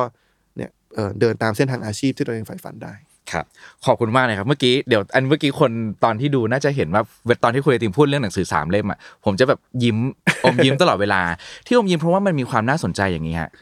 ผมได้ยินคุณติมเรื่องพูดเรื่องเนี้ยบ่อยมากครับ ตอนที่เราทำงานกันรอบที่แล้ว คุณติมเล่าเรื่องนี้ให้ฟังหนึ่งครั้ง แล้วผมก็ไปฟังคุณติมพูดบนเวทีอีกครั้งเรื่องการเขียนหนังสือใช่ไหมอ่าแล้วก็ในช่วงปราศัยเลือกตั้งก่อนเลือกตั้งในหลาย ๆ เวทีเออคุณติมก็หยิบเรื่องหนังสือสามเล่มเนี้ยมาพูดอยู่ตลอดเวลาครับในวันนี้เรามาเจอกันอีกครั้งหนึ่งใช่ไหม เรื่องนี้มันก็เป็นเรื่องสำคัญที่ถูกหยิบยกขึ้นมาอีก แล้วผมก็แล้วผมจะเป็นพื้นอีกพื้นที่หนึ่งให้พูดเหมือนเดิมอะแต่ไอการพูดเดิมๆซ้ำๆไปเรื่อยๆฮะมันก็จะแสดงให้เห็นว่าทำไมเราถึงต้องพูดเรื่องเหล่านี้ ซ้ำไปซ้ำมาในทุกๆที่การพูดซ้ำๆมันแสดงให้เห็นว่ามันไม่ได้เกิดการเปลี่ยนแปลงอะไรเลยครับนี่นามันก็จะเป็นความรู้สึกใช่แบบผมนั้นต้องขออภัยด้วยคือใครที่ฟังสัมภาษณ์ผมไม่เป็นไรบ่อเลยครับผมวลายินดีที่จะให้พูดเรื่องนี้เต็มที่เพราะนั่นแหละอย่างที่ผมบอกถ้ามันต้องพูด ไปเรื่อยๆ แสดงว่ามันกำลังเป็นคำตอบอีกด้านหนึ่งใช่ของอะไรบางอย่างเชิญเลยครับใช่ครับ แล้วก็เอ่อคือความจริงอันนี้เป็นสิ่งที่เอ่อคนที่ทำอาชีพการเมืองทุกคนจะรู้สึกเอ่อตลอดเวลาเนาะอืมว่าเราต้องพูดอืมอืมสิ่งเดิมซ้ำๆแล้วเราก็จะเริ่มรู้สึกเบื่อกับคำพูดตัวเองแล้วเราก็จะเริ่มคิดว่าเอ๊ะคนฟังเขาจะเบื่อไหมถ้าเขาฟังทุกสัมภาษณ์เนี่ยแต่เราต้องตระหนักไว้เสมอว่ามันไม่ใช่ทุกคนที่จะฟังทุกบทสัมภาษณ์ของเราใช่นะครับแล้วก็อืมอย่างที่ผมบอกกลับมาคุณสมบัติสำคัญของนักการเมืองคือความคงเส้นคงวาทางความคิด เพราะฉะนั้นถ้ามันเจอคำถามเดิมแล้วมันยังคิดแบบเดิมเนี่ยมันจะตอบเปลี่ยนไปมันก็ไม่ได้ นะครับเพราะฉะนั้นก็ยังยืนยันตรงนี้และความจริงการทำงานณปัจจุบันหลังผลเลือกตั้งแล้วเนี่ยไอ้หนังสือสามเล่มนี้ก็เป็นสิ่งสำคัญที่ผมกำลังเอ่อมีส่วนร่วมแล้วก็พักกำลังอืมช่วยกันเขียนใหม่อยู่เนาะถึงวาระเรื่องการจัดทำรัฐธรรมนูญฉบับใหม่ ตอนนี้ครับก็พักก็เตรียมว่าถ้าเป็นรัฐบาลก็ต้องเข้าไปรื้องบประมาณ6 7อืมให้ได้เยอะที่สุดเท่าที่ทำได้ เพื่อผลักดันนโยบายให้เราที่ที่เราสัญญาไว้แล้วต้องใช้งบประมาณ แล้วก็เรื่องนโยบายการศึกษาหนึ่งในวาระสำคัญนี่คือการการเขียนหลักสูตรการศึกษาขั้นพื้นฐานใหม่อืมอืมอืม ตอนอันแบบข้อสอบถามที่เป็นกากบาทนะครับอืมในข้อความพอใจต่อสถานการณ์ทางการเมืองในประเทศไทย ผมชอบการติ๊กอันนี้มากก็คือติ๊กไว้ว่า2566เนี่ยอยู่ในน้อยที่สุดนะฮะแล้วก็แล้วมันจะค่อยๆ เพิ่มไปจนถึงปี 2570เนี่ยครับมันจะเป็นเบอร์ 5 คือความพอใจสูงสุดใช่ แล้วก็อย่างน้อยสุดก็คือในปี 2570เนี่ยไอติมน่าจะไม่ต้องพูดเรื่องเขียนหนังสือ3เรื่องอีกต่อไปแล้ว หรือเปล่านะจะเป็นก็ความหมายเล่มแรกน่าจะเสร็จ เล่มแรกน่าจะเสอ๋ร็อจเล่มแรกเป็นวาระเร่งด่วนใช่ที่เดี๋ยวจะผลักเล่มดัแรกนเลน่าจะยต้องเสร็จครัภาบยในสี่ปีนะครับอืมเล่มที่สองเนี่ยความจริงมันผลิตทุกปีอืมอืมเพราะฉะนั้นก็โอเค เราก็ต้องทำให้เห็นว่า4ปีอะเราผลิตเวอร์ชันที่ดีครับแล้วเราก็ต้องนำเสนอว่าอีก4ปีข้างหน้าสมมติลงเลือกตั้งปี70 70ถึง74เราจะใช้งบประมาณยังไงนะมันครับมันเป็นวาระที่ต้องทบทวนกันทุกปีนะครับเพราะฉะนั้นคงคงหยุดพูดไม่ได้เป็นแต่ว่าเนื้อหาสาระของหนังสือจะเปลี่ยนไปอ่าส่วนโอเคหลักสูตรการศึกษาก็แน่นอนภายใน 70 ก็ต้องเสร็จเหมือนกัน แต่ว่าก็ต้องวางกลไกว่าถ้าโลกมันเปลี่ยนต้องมีการปรับหลักสูตรอีกในอนาคตจะวางกลไกที่มันมีการทบทวนอย่างต่อเนื่องยังไง เพราะฉะนั้นหนังสือเล่มนี้มันไม่ใช่เขียนแล้วจบเลยโคอันเดียวที่อาจจะบอกว่าอยากจะเขียนแล้วให้จบแล้วเป็นเล่มสุดท้ายคือรัฐธรรมนูรัญฐธรรมนูญเพราะมันไม่ควรมันไม่ใช่ควรมันไม่จะควรมีหลายเล่มใช่รัฐธรรมนูญมันควรจะมีเล่มที่ดีที่สุดหนึ่งเล่มแล้วก็ใช้มันไปแล้วถ้าจะปรับแก้คือปรับใช่แก้ปรับแก้ได้ตัวบทด้านในไปแก้ได้นะคแต่รับฉีกไม่ได้ ขอบคุณครับ เห็นภาพชัดโอเค ขอบคุณมากครับเดี๋ยวทีนี้เข้าโซนขอขอขอขออภัยจริงๆขออภัยคนดูด้วยชวนคุยเรื่อง part การเมือง อาจจะเยอะไปนิดนึงถ้าเทียบกับ concept รายการนะครับแต่ว่าตอนนี้มาครับเรากลับมาสู่ concept ของเราเรื่องจ่อยๆของคุณไอติมครับครับขอเริ่มที่อันนี้นะครับเปรียบเทียบชีวิตช่วงวัย30ปี เป็นหนังละครเพลงการ์ตูนหนังสืออืมไม่ตอบอะไรในใน category นั้นเลยตอบว่า you never walk alone ครับอื มมันเหมือนยังไงฮะ มันเหมือนยังไงกับคำนี้ของทีมทีมนี้วัย30ปีของเรา คือก็ต้องบอกว่าผมอาจจะมีความรู้สึกอารมณ์ร่วมกับเพลงนี้มากกว่าคครับนทั่วไปอ๋อเป็นเพลงเพราะว่าในฐานะครันะบแฟนบอลลิเวอร์พูครับลแต่ผมคิดว่าหนึ่งที่ถ้าไปดูในเนื้อร้องเนี่ยเออแล้วมันสำคัญก็คือว่า แล้วมันสอดคล้องกับงานที่ผมทำอยู่นะคือการทำงานด้วยความหวัง with hope in your heart ใช่ไหมครับก็คือว่าอืมอืมอืมอืมเอ่อณปัจจุบันเนี่ยอุปสรรคที่เราเผชิญอยู่ความไม่ปกติของกติกาที่อยู่ที่เกิดขึ้นปัจจุบันเนี่ยครับที่เราคุยกันต้นรายการเนี่ย มันทำให้เราเริ่มรู้สึกท้อได้ง่ายนะครับ แต่ว่าเราเราคิดว่าการทำงานการเมืองการสร้างการเปลี่ยนแปลงมันต้องทำงานด้วยความหวังครับนะครับ แม้ว่าเอ่อกติกามันจะถูกขีดเขียนให้อืมปิดกั้น หรือว่าไม่อนุญาตให้เกิดการเปลี่ยนแปลงขนาดไหนเนี่ย แต่เรายังทำงานด้วยความหวังว่าการเปลี่ยนแปลงเกิดขึ้นได้ทำงานด้วยความหวังว่าเสียงของประชาชนมีความหมายนะครับ แล้วก็เอ่อผมเชื่อว่าเมื่อเราทำงานด้วยความหวังลักษณะนั้นทำงานโดยที่ ยึดจุดยืนหลักการที่เรามองว่าจะตอบโจทย์ประเทศเนี่ยโอเคไม่ว่ากติกามันจะปิดกั้นแค่ไหนเนี่ย แต่แล้วถ้าเราเดินหน้าต่อจะมีคนสนับสนุนจำนวนมากคนที่มีความฝันเหมือนเรา มาร่วมกันเดินไปด้วยกัน ก็คือ you will never walk alone ครับไอติมเป็นแฟนลิเวอร์พูลมานานแล้ว แล้วเราไม่แน่ใจว่าพอมาในยุคเนี้ยครับ เริ่มทำงานการเมือง เราฟังเพลงนี้เพราะขึ้น Impact ขึ้น ด้วยขนาดไหน ก็จะมีการนึกถึงใช่มีการการโยงไปถึงความหมายอื่นมากกว่าแค่อืมเอ่อผลงานของลิเวอร์พูลในในสสนานามบอลอะไรอย่างนี้หรือว่าเป็นเพลงเป็นแชนที่เขาร้องกันใช่บ่อยๆแล้วก็จะมาสอดคล้องด้วยะเพไแบบนั้นราะว่าอืที่มก้าวไกลเราพูดเสมอว่าสิ่งที่เราทำคือก้าวไกลไม่ใช่แค่พรรคการเมืองแต่เป็นผู้คนและการเดินทางมคือคนที่มีความฝันตรงกันอืมแล้วเราก็เดินทางร่วมกันในการขยับเนี่ยดึงไอ้ระบบที่มันล้าหลังเนี่ยแล้วก็ขยับประเทศจากจุดที่มันเป็นอยู่ไปถึงจุดที่เราอยากให้เป็นนะครับเพราะฉะนั้นเนี่ยมันคือการเดินทาง เราเชื่อว่าถ้าเราการถ้าเราเดินทางอย่างมีหลักการเดินทางอย่างมีจุดยืนเอ่อเดินทางอย่างอย่างด้วยด้วยความหวังที่จะเห็นการเปลี่ยนแปลงเนี่ยเราไม่เดินทางคนเดียวแน่นอน มันมีคนที่คิดเหมือนเราฝันเหมือนเราพร้อมเดินไม่ชอบเลยอะหน้าหมันไส้จังเลยอะในฐานะคนที่เป็นแฟนแมนยูอยู่เฮ้ยทำไมแม้กระทั่งการเป็นนักการเมืองแล้วเชียร์ทีมฟุตบอลทีมหนึ่งก็เอาเพลงประจำสโมสรของเขามาโยงเข้ากับความเชื่อและอุดมการณ์ทางการเมืองของเราใช่ได้นี่ก็ต้องขอไปแฟนลิเวอร์พูลที่ไม่ชอบก้าวไก่แล้วก็ต้องขอไปแฟนแมนยูที่ชอบก้าวไก่ แท็กแล้วแท็กไลน์ของแมนยูเอาไปใช้แบบอะไรอย่างเงี้ย ไม่เหมาะนะบริบทแต่ความจริงเพลงนี้ผมไม่เหเข้ามาะใจนะว่ามันใช้หลาย ไม่ใช่แค่ลิเวอร์พูลนะใช่ไหมมีอืมอืมอืมมีไม่มีเออไแน่สโมสรใจหมือื่นกัที่เอาไปถ้าทำไม่ผิดอืมไม่แน่ใจเซลติกคือดอร์ทมุนด์ใช่ไหมมีการเอาอ๋เพลองอันี้นไปนี้ใช้ไม่แน่ใจเดี๋ยวต้องผไปมไม่แน่เออไปใจเพิ่มนี่เติมให้โอแฟเคนบอลคอมเมนต์เข้ามาได้เออแต่ว่าเออ ไม่ชอบเลย กับการที่แบบลิเวอร์พูลอย่างงี้งั้นชวนคุยเรื่องลิเวอร์พูลก่อนแล้วนะฮะเป็นอย่างไรบ้างเอาสั้น ๆ ในฤดูกาลนี้และ พอรายการความจ่อยความจ่อยเออสามสิบยังจ่อยเลยฮะลิเวอร์พูลความจ่อยเป็นยังไงบ้างในก็จริงผมว่าช่วงหลังก็แจ๋วขึ้นเยอะนะอ่าแต่ว่าปีมันเห็ที่นแล้วทรงอาจจะปีที่แล้วคือเราใช้คำว่าถอยเพื่อกระโดด ถอยเพื่อกระโดดปีที่แล้วเราเราลืมไปเราลืมผลลัพธ์ไปเดี๋ยวว่าเป็นการถอยเพื่อกระโดดในปีหน้า เป็นคนอายุ 30 ปีทำงานการเมืองที่ยังมีเวลาติดตามฟุตบอลมากน้อยขนาดไหน คือฟุตบอลเป็นเป็นเอ่อถ้าไม่นับเรื่องการงานเนี่ยอืมเป็นแพชชั่นหลักของผอืมม นะครับเพราะฉะนั้นเนี่ยยังไงมีเวลาให้ฟุตบอลเสมอเอ่อมีหน้าไม่ว่าข้อสุขจะเตะภาพเนี่ยเลตไม่ติ้งว่าไว้จะหนึ่งเตะเหมือนกันดึกแค่ไหน ไม่ว่าจะเตะกี่นัดแค่ไหนก็จะจัดสรรเวลาเพื่อมาดูได้เสมอ เพียงแต่ว่าปีหน้าจะเซ็งๆนิดนึงเพราะว่าต้องนอนดึกคืนวันพฤหัสแทนที่จะนอนดึกอ๋อคืนวันอัมันงคารเออมันพุธก่อนหนั้นเล่นตัวเองก่อนเล่นตัวเองก่อนเล่นตัวเองก่อนจะได้ไม่มีคนอื่นมาเล่น ซึ่งเรื่องนี้ก็เลยเป็นเหตุผลด้วยไหมฮะที่ทำให้ข้อประเมินความพอใจต่อสุขภาพของเราเนี่ย อยู่ที่เลเวลหนึ่งเหมือนกัน มันมีหลายเรื่องอะให้ด้วยทำมันมีด้บวอยลการที่นต้ออนงดึดูกเพราะฟุตบอลก็เป็นเรื่องหนึ่งใช่อืมๆลองเปรียบเทียบลองเปรียบเทียบเล่นๆแล้วกันครับ ไม่ได้ซีเรียสมากลิเวอร์พูลกับพรรคก้าวไกล เหมือนกันยังไงบ้าง โอ้ผมอะพูดเสมอว่า ผมอยากให้ทุกพรรคการเมืองเนี่ยมีลักษณะคล้ายกับลิเวอร์พูลภายใต้เยอร์เกนคล็อปอ่าจำกัดความอย่างนี้ด้วยเรื่องนี้นะคือโอเคเพราะอะไรดีใช่อย่างที่หนึ่งคือทุกพรรคการเมืองมันเกิดขึ้นได้หรือมันมีมันเหตุผลในการมีพรรคการเมืองคืออะไร เหตุผลในการมีพรรคการเมือง คือมันมีกลุ่มคนที่คิดเหมือนกัน ว่าอยากจะเปลี่ยนแปลงประเทศไปในทิศทางไหนอืมแน่นอนแต่ละพรรคก็จะมีชุดความคิดที่แตกต่างกันนะครับถ้ามองเป็นคู่อุดมการณ์การเมืองก็มีเนี่ยอนุรักษ์นิยมเสรีนิยมอะไรก็ว่าไปนะครับอืมแต่ท้ายสุดแล้วแต่ละพรรคมันควรจะรวบรวมคนที่คิดเหมือนกันครับซึ่งมันก็สะท้อนคล้ายๆกับลิเวอร์พูลภายใต้เยอร์เกนคล็อปคือลิเวอร์พูลภายใต้เยอร์เกนคล็อปจะมีสไตล์การเล่นที่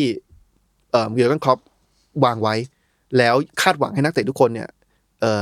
เอ่อเรียกว่านำสไตล์การเล่นนั้นไปปฏิบัติอืมอืมอย่างเช่น gegenpressing ที่มีการบีบอืมอืมใช่ไหมครับเมื่อทันทีที่เสียบอลครับจะเห็นว่าพอเป็นเช่นนี้ปุ๊บเนี่ยมันจะมีนักบอลหลายคนที่มีความสามารถสูง แต่ว่าพอมีสไตล์การเล่นที่ไม่ได้สอดคล้องกับลักษณะแบบนี้เนี่ยก็จะไม่สามารถอยู่ในทีมลิเวอร์พูลได้อืมผมยกตัวอย่างอย่างคริสเตียนเบนเทเก้ตอนนี้คล็อปเข้ามาตอนแรกๆก็ถือว่าเป็นนักนักเตะที่มีพรสวรรค์มีความสามารถสูง แต่ไม่สามารถเล่นสอดรับกับ กับสไตล์แบบนี้ได้ ซึ่งงเบนเทเก้คือเป็นตัวเป้าใช่ไหมใช่ครับ ตามระบบของคล็อป เป็นกองเป็นกองหน้าตัวเป้าโอเคใช่นะครับแล้วก็เอ่อก็เลยทำให้ในมุมหนึ่งเนี่ยลิเวอร์พูลไม่ได้ต้องการจะดึงดูดแค่ซูเปอร์สตาร์หรือว่านักเตะที่มีความสามารถเท่านั้น แต่มันต้องเป็นนักเตะที่เล่นในทางที่สอดรับกับสายการเล่นนี้ได้ มันก็เหมือนกับพรรคการเมืองอืมอืมแน่นอนเราต้องการเห็นคนที่มีความสามารถเข้ามาขับเคลื่อนงานทางการเมือง แต่ท้ายสุดแล้วเนี่ยเออพรรคการเมืองมันเป็นจุดรวมคนที่มีความคิดเหมือนกัน เพราะฉะนั้นถึงแม้คุณจะมีความสามารถ แต่ว่าถ้าคุณมีมุมมองต่ออนาคตประเทศ ที่ไม่เหมือนกันมีอุดมการณ์ที่ไม่เหมือนกันเนี่ยก็ไม่ควรจะอยู่ในพรรคเดียวกัน ก็ควรจะไปอยู่ในพรรคการเมือง ที่คุณมีชุดความคิดตรงกับตรงตรงกับตัวคุณนะครับเพราะฉะนั้นเนี่ยในมุมหนึงเนี่ยมันเลยมันเลยสามารถเปรียบเทียบได้ในเรื่องของการที่เอ่อเอ่อทีมฟุตบอลมีสายการเล่นที่ที่ที่ที่หลอมมีรวมทุกคนแผนอยู่อ่าใช่ครับอีกอืมอันหนึงที่สำคัญคือลิเวอร์พูลไปได้เยอะคล็อปป์ผมยืนยันว่าไม่ได้ไม่ได้ถูกแบกโดยนักเตะคนใดคนหนึ่งนะครับโอเคแหละมันอาจจะมีคนที่หลายคนก็เห็นผลงานชัดกว่าอืมอย่างอาโมซาลาห์ใช่ไหมครับ อย่างแวนไดค์สมัยอืมสมัยก่อนอ่ากองเจ็บหลังอืมอืมอืมเออแต่ว่าท้ายสุดแล้วในยความสำเร็จของลิเวอร์พูลภายใต้คล็อปป์ผมคิดว่าไม่ได้ขึ้นอยู่กับนักเตะคนใดคนหนึ่ง แต่มันคือการสร้างระบบที่ทำให้หนึ่งบวกหนึ่งเท่ากับสามทำให้นักเตะทุกคนพอมาเล่นเนี่ยมันดึงจุดเด่นของแต่ละคนออกมาได้ อย่างนักเตะที่ผมคิดว่า อาจจะไม่ได้แบบเป็นชื่อแรกๆที่เรานึกถึง แต่ผมคิดว่าสำคัญมากต่อการเล่นของทีมลิเวอร์พูลคือนักเตะอย่างเช่นเฟอร์มิโนเฟอร์มิโนอืมนะครับไม่บอกเลยหรือว่าสมัยก่อนไวนาลดุมอืมมเป็นสองคนที่มแบบอาจจะไม่ได้แบบโอ้โหยิงเยอะสุด assist เยอะสุด แต่ว่าผมว่า ทำให้ทำให้เอ่อเกมการเล่นเนี่ยมันมันมันไปต่อได้ทำให้คนอย่างซาลาห์ยิงได้เยอะอืมนะครับทำให้คนอย่างเทรนต์เอ่ออฉายแววได้เยอะอืมกำลังจะชวนคุยต่อแบบนี้เลยครับ ความน่าสนใจก็คือ เรามีคนอย่างเบนเทเก้ที่เป็นศูนย์หน้าตัวเป้า แต่ไม่เข้ากับระบบของอืมเจเ n นคอปเจเ n นคอปทำให้คนพบฟีร์มิโนที่เป็น false nine ขึ้นมา แล้วก็เป็นแผนการเล่นที่สำคัญใช่ปะอืมล่าสุดเมื่อกี้ mention ถึงเทรนต์มาอืมเทรนต์ล่าสุดก็กำลังจะเปลี่ยนรูปแบบการเล่น จาก fullback แบบ fullback แบบวิ่งอืมขึ้นวิ่งแบ็กไปเลยขึ้นไปเลยกลายเป็นอินเว r ร์ฟูลแบ็กที่วิ่งเข้ามาตรงกลางมากขึ้น ความน่าสนใจตรงนี้ก็เปรียบเทียบกับพรรคการเมืองหรือว่าอะไรได้ไหมคือผมว่าเปรียบเทียบยอดเยี่ยมได้นะใช่ก็คือว่าอืมเอ่อท้ายสุดแล้วเนี่ยเอ่อเราก็ต้องหางานที่เหมาะกับคนอืมนะครับแล้วก็พรรคการเมืองจะขับเคลื่อนได้เนี่ยมันต้องแน่นอนต้องรวบรวมคนที่อุดมการณ์ตรงกัน แต่มีครับทักษะที่แตกต่างหลากหลายอืมอืมนะมีอาจจะหลากหลายสไตล์การทำงานหลากหลายความถนัดความเชี่ยวชาญนะครับเพราะฉะนั้นเนี่ยก็เหมือนกับเอ่อทีมเอ่อของครอปอืมว่าอืมเนี่ยถ้าเกิดว่าเราเห็นอ่านักเตะคนหนึ่ง อาจจะสามารถเพิ่ม value เพิ่มคุณค่าให้กับภารกิจของพรรคการเมืองได้มากกว่า โดยการปรับตำแหน่งไปเล่นอีกอีกส่วนหนึ่งเนี่ยอืมก็ก็สามารถปรับเปลี่ยนตรงนั้นได้เออผมว่ามันสนุกผมหมอชอบคล็อปป์การแบบแก้มากเลยเมื่อก่อนเทรนต์อันนี้ชวนคุยเล่นๆแล้วกันนะอืมเทรนต์ก็เป็นคนที่แบบบุกก็เก่งแบบอย่างเดียวแล้วปัญหามันคือคู่ต่อสู้ก็รู้แล้วว่ามันเออเป็นบ่อใช่น้ำมัน แล้วให้แล้วให้คนแบบบุกเก่งแบบเนี้ยไปเล่นเป็นเกมรับ ก็ไม่อาจจะไม่คุ้มค่าเสียทีเดียว งั้นหา value ใหม่ จับไปอยู่ตรงกลาง จ่ายบอลมากขึ้นถ่ายบอลมากขึ้นไม่ต้องแบกรับเกมรับอะ เออผมว่าวิธีการแก้ปัญหาแบบฉลาดมากเลยใช่แต่อะต้องหาแบ็คขวามาแทน เพราะว่าที่ผ่านมาเราต้องยอมรับว่าเทรนต์แบกมากเพราะว่าแบกแบกแบกเออแบ็คขวาสำรองก็จะเป็นเจมส์มิลเนอร์ซึ่งก็ก็ก็โอ้โหย้ายแล้วเป็นทีมคนละหรือสไตล์ว่าด้วยปรับแทนกันยากเนาะใช่โอใช่เคขอบคุณครับเมื่อกี้เป็นเรื่องฟุตบอลเนอะขออีกประมาณสักสองข้อ นิสัยที่เพิ่งค้นพบเมื่อช่วงวัย30 คือเป็น introvert อืมวงเล็บมากกว่าเดิมอืม ขยายความเรื่องนี้นิดนึงครับก็ใครที่ติดตามพอดแคสต์ที่ผมทำกับแซลมอนนะก็จะก็คือว่านั่งอยู่ผมตรงนี้นี่แหละอ่าใช่นั่งอยู่ตรงจุดนี้เลย ก็จะอาจจะฟังตอนที่เกี่ยวข้องกับเรื่อง MBTI ครับคือจริงๆ MBTI ก็เป็นเครื่องมือที่ผมค้นพบตอนที่มาอืมอืมทำงานที่บริษัทแรกเนาะที่เข้าไปทำงานครับเออแล้วก็รู้สึกเออมันมันเป็นวิธีการวัด personality สไตล์การทำงานของแต่ละคนได้ดีณตอนนั้นเนี่ยก็คือผมเข้าไปทำงานก็หลังจากเรียนจบก็ประมาณ20ต้นๆเนี่ย ตอนนั้นเราเป็น E เนาะเป็น extrovert ก็คือว่าคนพบว่าตัวเองได้แรงจากการเจอกับผู้คน เวลาไปงานสังสรรค์อะไรของบริษัทก็คือจะเป็นคนกลับท้ายๆตลอด energy เยอะชวนใช่มาครับจนพอมาอายุช่วงหลังๆเนี่ยเรารู้สึกว่าเราเป็น introvert มากขึ้น คือรู้สึกว่าอย่างสมมติอะเย็นวันทำงานไม่มีงานเหลือแล้วเนี่ยสิ่งที่เราอยากทำคือดูหนังดูซีรีส์ที่บ้าน มากกว่าออกไปสังสรรค์หรือว่าเจอผู้คนซะทีเดียวนะครับก็เลยเนี่ยเริ่มค้นพบว่าเออตัวเองอาจจะมีความเป็น introvert มากขึ้นนะครับแต่เป็นการค้นพบที่สบายใจที่คลี่คลายกับมันใช่ไหมครับหมายถึงว่าหมายถึงอันนี้ผมไม่ไม่ได้ตัดสินว่าลักษณะนิสัยแบบไหนดีหรือแย่ต่างกันอย่างไรนะแต่ว่าการค้นพบว่าตัวเองเป็น introvert มากขึ้น เป็นการค้นพบที่ดี เป็นการค้นพบที่ไม่ได้เป็นอุปสรรคในการทำงานการเมืองหรือว่าการใช้ชีวิตอย่างไรใช่ไหมครับ ไม่เป็นอุปสรรคคือครับอย่างที่อย่างที่เคยเอ่อเกรินไว้เรื่อง MBTI ว่ามันเหมือนกับคุณถนัดมือซ้ายมือขวาอืม คือคุณจะทำอาชีพอะไร ก็มีทั้งคนที่ถนัดมือซ้ายถนัดมือขวาทำงานได้อืมอืมอืมเออเพียงแต่ว่าคุณแค่ต้องรู้ครับและคุณต้องรู้ว่าเพื่อนร่วมงานคุณถนัดมือไหน เพื่อที่ว่าจะได้ทำงานกันได้อย่างราบรื่นอืมนะครับอืมอืมเออเพราะฉะนั้นเรื่องการเป็น extrovert introvert ก็ครับคล้าย ๆ กันโอเคแต่ว่าเราก็จะรู้แล้วว่าโอเคเอ่อถ้าเราต้องการจะ recharge ตัวเองเนี่ยเออก็ต้องจัดสรรอืมเวลาที่อาจจะเอ่อมีเวลากับตัวเองมากขึ้นนะครับเอ่อแล้วเราก็รู้ว่าหน้าที่ของพรรคนักการเมืองมันหลีกหนีการพบปะผู้คนไม่ได้อยู่แล้ว เพราะว่าถ้าเราจะรับฟังปัญหาของเขา เอ่อเข้าใจเอ่อความรู้สึกของเขาเนี่ยก็ต้องพูดคุยกับคนที่ที่หลากหลาย พูดคุยกับคนให้กว้างขวางที่สุดนะครับ แต่ว่าคืออย่างที่บอกคือ introvert มันไม่ใช่คนที่ทำงานแบบนี้ไม่ได้นะครับ introvert อืมมันแค่ว่าโอเค ถ้าจะ recharge เข้าใจ แทนที่จะไปเนี่ยไปสังสรรค์กับเพื่อนสังสรรค์ เอ่อคืนวันศุกร์ก็อาจจะเนี่ยกลับมาเอ่อดูหนังดูซีรีส์ที่บ้านอืมคืนวันศุกร์แทนอืมเฉย แค่รู้วิธีเออมันคีย์สำคัญขอบคุณมากเลยครับ มันคือการรู้วิธีการชาร์จแบตของตัวเองแหละแต่ละคนมันใช้ energy ไม่เหมือนกันเนอะ extrovert จริงๆก็มีวิธีการชาร์จแบตแบบหนึ่ง introvert ก็มีการชาร์จแบตแบบหนึ่งแล้วก็มีวิธีการใช้ energy ที่ไม่เหมือนกันอีก เช่นเดียวกันนะครับ ขอบคุณมากครับหนึ่งข้อที่น่าสนใจก็คือ ความพอใจต่อความรักและความสัมพันธ์อยู่ที่เบอร์สี่นะครับ ก็คือว่าค่อนข้างมาก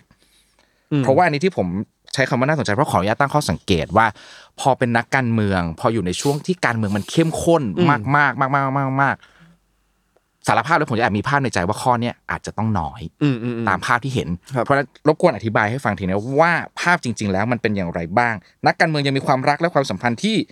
อยู่ในเบอร์สี่ได้นะอืมอืมอืมใช่ไหมครับคือผมคิดว่ามันเกี่ยวกับเรื่องการทำความเข้าใจแต่เนิ่นๆแล้วก็การบริหารจัดการความคาดหวังเนาะอืมเอ่อการ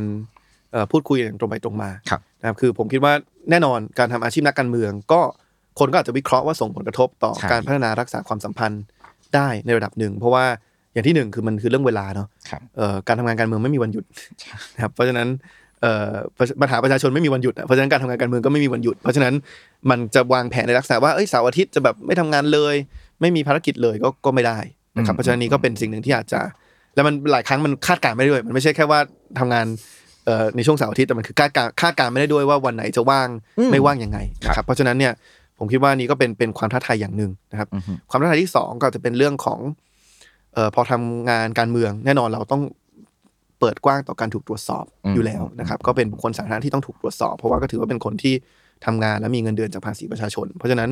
ถ้าเป็นคนที่ต้องการความเป็นส่วนตัว มันก็อาจจะยากกว่าในบริบริบทอาชีพอื่น พอสมควรนะครับเออแต่ผมคิดว่าเนี่ยมันกลับมาว่าเออ ก่อนจะเริ่มความสัมพันธ์กับใครเนี่ยเราทำความเข้าใจตรงนี้อืมเออหรือยังนะครับผมคิดว่าถ้าทำความเข้าใจตรงนี้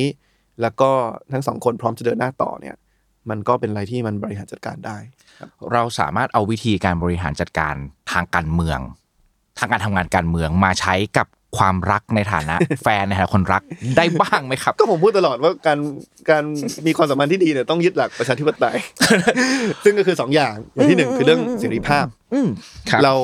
เป็นคู่รักกันอืมแต่เราก็ต้องเคารพสิทธิเสรีภาพของอีกฝั่งหนึ่งว่าเขาอาจจะมีความฝันที่ไม่ได้เหมือนเราทั้งหมดอืมนะครับ เพราะฉะนั้นเนี่ยเอ่อทำยังไงให้เราอยู่คู่กันโดยที่ไม่คาดหวังว่าเขาจะต้องเป็นแบบนั้นแบบนี้นะครับแต่ว่าเขาก็สามารถเนี่ยเอ่อใช้ชีวิตตามเสรีภาพอืมเอ่อ ของเขาได้นะครับอืมอย่างเช่นว่าพูดอย่างเป็นรูปธรรมเลยคือแบบว่าเขาอาจจะตัวเขาเองอาจจะไม่ได้อยากทำงานการเมือง แต่เขาก็เคารพเอ่อเสรีภาพของเราที่อยากจะทำงานด้านนี้ เราก็อาจจะเนี่ยก็เราก็ต้องเคารพเสรีภาพของเขาเหมือนกันว่าอยากจะทำงานด้านไหนมันก็เคารพสิทธิเสรีภาพของกันและกันครับแล้วก็อีกอันหนึ่งคือเรื่องความเสมอภาค ก็ต้องปฏิบัติต่อกันด้วยความเคารพความเสมอภาคใช่ไหมไม่ทำสิ่งอะไรกับเขาที่เราไม่อยากให้เขาทำกับเราเป็นต้นอืมอืมนะครับผมว่ามันสองหลักง่ายๆ อันนี้ก็ทำให้ความสัมพันธ์มัน ครับมันไปต่อได้อยู่แล้วความรักต้องเป็นประชาธิปไตย แต่ในขณะเดียวกันครับพี่ติม เราไม่สามารถลงคะแนนโหวตในความรักได้ เพราะว่าในเกมความรักมันคือสองคนน่ะ ถ้าสมมติว่าเมื่อไหร่ก็ตามที่มันไม่เท่าที่ไม่ที่มันไม่ลงคนละคนละคะแนนขึ้นมาถ้ากับว่าช้อยมันจะกลายเป็นห้าสิบห้าสิบเลยอ่าเข้าใจแล้วมันจะจัดการเรื่องนั้นคือความจริงต้องบอกยัหลักหลักสำคัญพื้นฐานของประชาธิปไตยคือการที่ทุกคนเอ่อ มองทุกคนเท่ากันเขาแล้วก็ใช่ไหมเคารพใช่ไหมอ่เคารพเสียงครับสิทธิ์เท่ากันและอันนั้นแหละมันถึงแปลออกมาเป็นว่าโอเค ถ้าจะเลือกนายกหรือว่ามีการเลือกตั้งก็ต้องหนึ่งสิทธิ์หนึ่งเสียงใช่ไหมคครัรับบแต่แต่หลักพื้นฐานที่เป็นฐานรากของพีระมิดประชาธิปไตยเนี่ยคือการเคารพเอ่อความเท่าเทียมกันเพราะฉะนั้นผมคิดว่าอันเนี้ยเอ่อถึงแม้ว่าถ้าถ้าโหวตมันก็หนึ่งต่อหนึ่งแล้วไม่มีฝ่ายรัฐบาลฝ่ายค้านแต่ว่าถ้าเราเคารพกันและกันเนี่ยมันก็หาหาชันธรรมติเอ่อร่วมกันได้ในแต่ละประเด็น นะครับครับขอบคุณมากครับ ข้อสุดท้ายครับอ่าน่าจะสั้นๆละเรื่องที่ทำให้ร้องไห้ได้ง่ายในวัย 30 คืออมเรื่องครอบครัวครับอืมอืมทำไมถึงเป็นเรื่องนี้ในช่วงวัยนี้ครับ คือในช่วงหนึ่งปีที่ผ่านมา ผมสูญเสียคุณตาครับเอ่อคุณจริงต้องบอกว่ามีคุณตาสองคนเนาะเอ่อคุณตาคนหนึ่งก็คือเป็นคุณตาแท้ๆเอ่อก็คือเป็นคุณพ่อเอ่อของคุณแม่นะครับส่วนคุณตาอีกคนหนึ่งเนี่ยคือความจริงเป็นสามีของคุณป้าของคุณแม่ แต่ว่าเป็นคือคุณแม่ผมตอนเติบโตขึ้นมาก็ใช้ชีวิตกับเอ่อ คุณป้าเขาคือพี่สาวคุณพ่ออมกับสามีเขาก็คือคนที่ผมมักจะเรียกติดปากว่าคุณตาเนี่ยครับพอสมควรก็เลยทำให้ผมอาจจะเติบโตมาในในบ้านที่เหมือนกับมีคุณตาสองคนนะครับ ก็ปีหนึ่งที่ผ่านมาก็เป็นปีที่เอ่อสูญเสียเอ่อคุณตาทั้งสองคนนะครับ ซึ่งก็เนี่ยผมว่ามันก็กลับมาที่เรื่องเรื่องแรกที่เราคุยกันว่ามันก็ทำให้เราตระหนักมากขึ้นถึงความสำคัญของเวลาเวลานะครับว่า เออพอพอเราหมกมุ่นกับการทำงานเยอะๆ อาจจะมีเวลาให้กับครอบครัวน้อยเนี่ยพอมันสูญเสียไปมันก็รู้สึกเสียดายเวลาก่อนหน้านั้นเหมือนกันอืมนะครับอืมแล้วก็เออมันก็ทำให้นึกถึงสมัยก่อนนะคือจริงๆคุณตาทั้งสองคนก็ถือว่า มีส่วนสำคัญในการหล่อหลอมชีวิตผมเหมือนกันเนาะเอออย่างเอ่อคุณตาที่ผมใช้ชีวิตด้วยเยอะเออก็เป็นคนที่สมัยเด็ก ๆ เวลาทะเลาะกับคนอื่นในครอบครัว ผมก็มักจะไปเนี่ย ไปดูบอลกับคุณตาคนเนี้ย แล้วก็คุณตาเชียป็นร์คนทีมอะไร คุณตาไม่ได้เชียร์ทีมอ๋อทีมไหนแต่มันเท่าไหร่ชอบดูบอลคุณตาเป็นโอเคคนไม่พูดเยอะนะครับแต่ว่าเออเราอยู่ด้วยแล้วรู้สึกเอ่อสบายใจครับนะครับก็จะรับฟังเป็นหลักครับแล้วก็เป็นคนชอบดูกีฬาคือในในบ้านผมไม่ค่อยมีคนชอบดูกีฬาก็จะมีแค่ผมกับคุณตาอืมเออก็เนี่ยก็จะไปเจอบ่อย แล้วก็จะจะจะนึกนึกย้อนไปถึงช่วงเวลาเหล่านั้นเนาะเอออย่างคุณตาที่เป็นคุณตาแท้ๆก็เป็นคนที่สนใจการเมืองมาก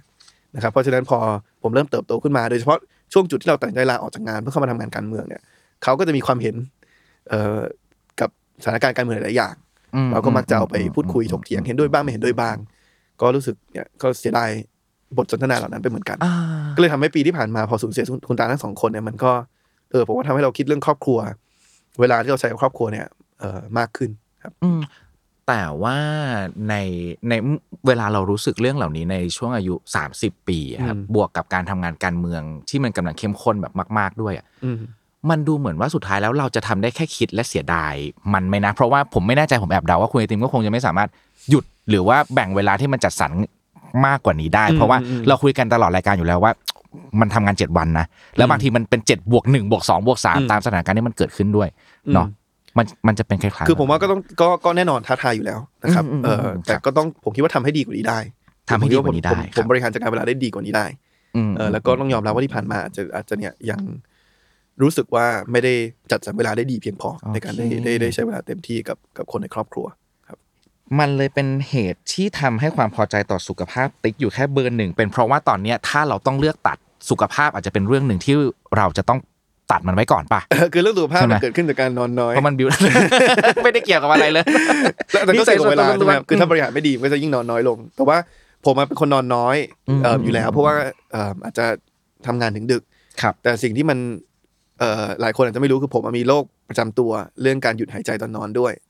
เรียกว่า sleep apnea ครับ ซึ่งความจริงไม่ได้ไม่ได้ไม่ไม่ได้อันตรายขนาดนั้น แต่มันเลยทำให้หลับไม่ดีหลับไม่ดีใช่เออแล้วก็ทำให้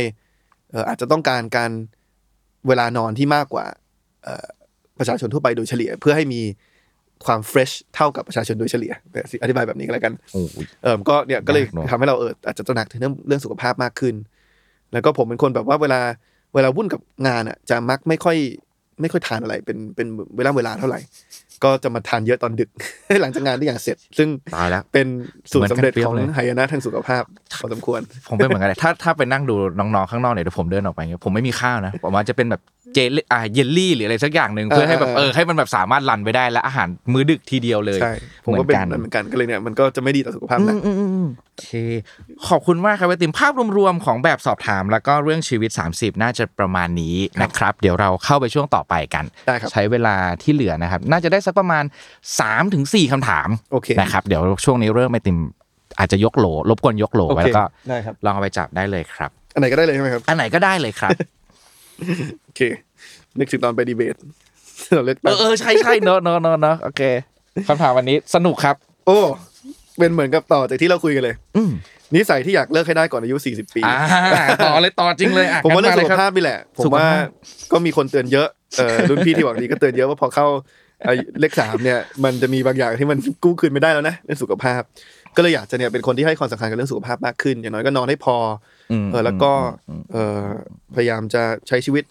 เออที่ เป็นคุณต่อสุขภาพร่างกายเราระดับหนึ่งนะครับเวลาพูดเรื่องสุขภาพอะเหมือนแบบความมั่นใจมันหายไปอย่างน้ำเสียงเหมือนกันนะใช่ใช่ใช่ผมก็มีบ้างเนี่ยเวลาแบบทานน้อยกลับมาดึกๆมันไม่มีอะไรทานก็สั่งแมคโดนัลด์สั่งเคฟซีเนี่ยโอ้โหบางทีมันก็คือมันก็ต้องมีบ้างแหละเพื่อความสุขของชีวิตนะแต่ว่าดีใจในที่สุดผมถ่ายรายการนี้ประมาณ5้าถึงหคนในช่วงเวลานี้ฮะ ทุกคนอยู่ในเฟสที่ ค่อนข้างปรับตัวเรื่องสุขภาพไปได้กันหมดแล้วอะอืมอืมอืมในห้องก็น่าจะเหลือแค่ผมคนเดียวที่ยังทำไม่ได้ร้อยเปอร์เซ็นต์เออเพราะฉะนั้นนี่แหละครับสามสิบยังจ่อยอย่างนั้นผมเจอเพื่อนแล้วหนึ่งคนโอเคครับขอบคุณมากแล้วแต่เดี๋ยวเราจะพัฒนามาไปด้วยกันเราจะไม่ walk alone ใช่ใช่แต่เราจะพัฒนามันไปด้วยกันนะ เราจะค่อยๆ แก้นิสัยเนี่ยถ้าเลิกให้ได้ก่อนอายุ 40 แล้วกัน อย่างใช่น้อยที่สุด ค่อยๆทำไปขอบคุณมากเลยครับ ก็กลัวว่าถ้าอืมเริ่มไม่ได้ก่อนอายุสี่สิบมันจะแย่จะแล้วจะไม่ถึงอายุมันสี่สิบใช่ใช่ใช่มันจะแย่แล้วโอเคขอบคุณครับ ข้อต่อไปได้เลยครับโอเค ข้อต่อไปนะครับ โอ้ อันนี้ก็เชิงปรัชญามาก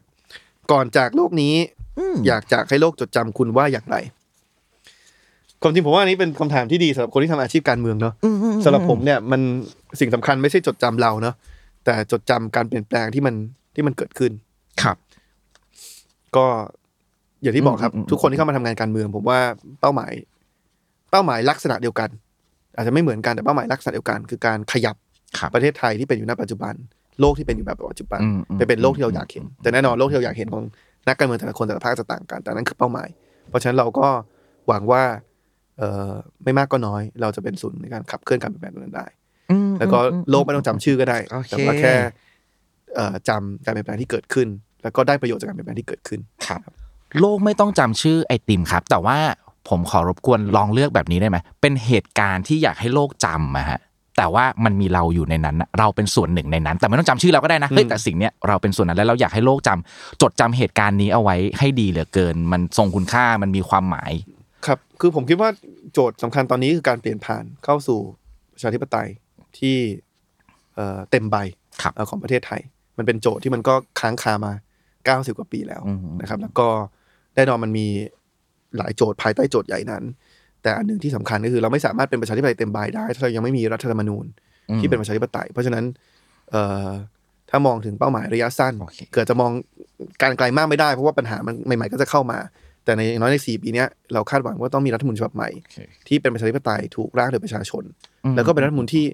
ที่เนี่ยหวังว่าจะอยู่ต่อไปใช้ได้ยาวๆเรื่อยๆ ใช้ได้ยาวๆนะครับโอเคความจริงถ้ารัฐธรรมนูญไม่มีปัญหาเนี่ยคนจะไม่ค่อยจดจำรัฐธรรมนูญมากนักเพราะมันก็จะสามารถเอ่อ ดำรงอยู่ได้รักษาประชาธิปไตยไม่ได้ การที่เราต้องมาพูดถึงเรื่องรัฐธรรมนูญบ่อยๆเนี่ยก็เพราะว่ามันมีปัญหาอยู่นะครับแสดงว่าเหตุการณ์ที่อยากให้จำคือจำเหตุการณ์ในวันที่เราร่างรัฐธรรมนูญฉบับนั้นขึ้นมาอืมได้แล้วจำเอาไว้ใช่ดีๆ แล้วก็อย่าฉีกมันใช่แก้ได้แต่ฉีกไม่ได้โอเคแก้ได้แต่ฉีกไม่ได้ครับ ขอบคุณครับ ข้อต่อไปได้เลยครับ โอเค ครับ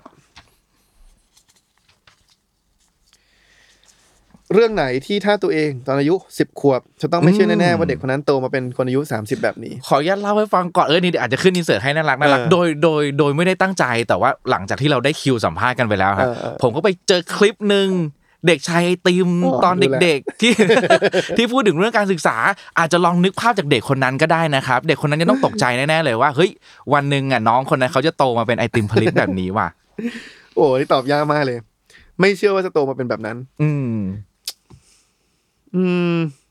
แต่แสดงว่าเขาเชื่อได้ว่าโตมาจะเป็นนักการเมืองเนี่ยมีเซนส์อยู่ใช่ไหมเขาจะไม่ตกใจใช่ป่ะคือพอพอพอคิดถึงตัวเองเนี่ย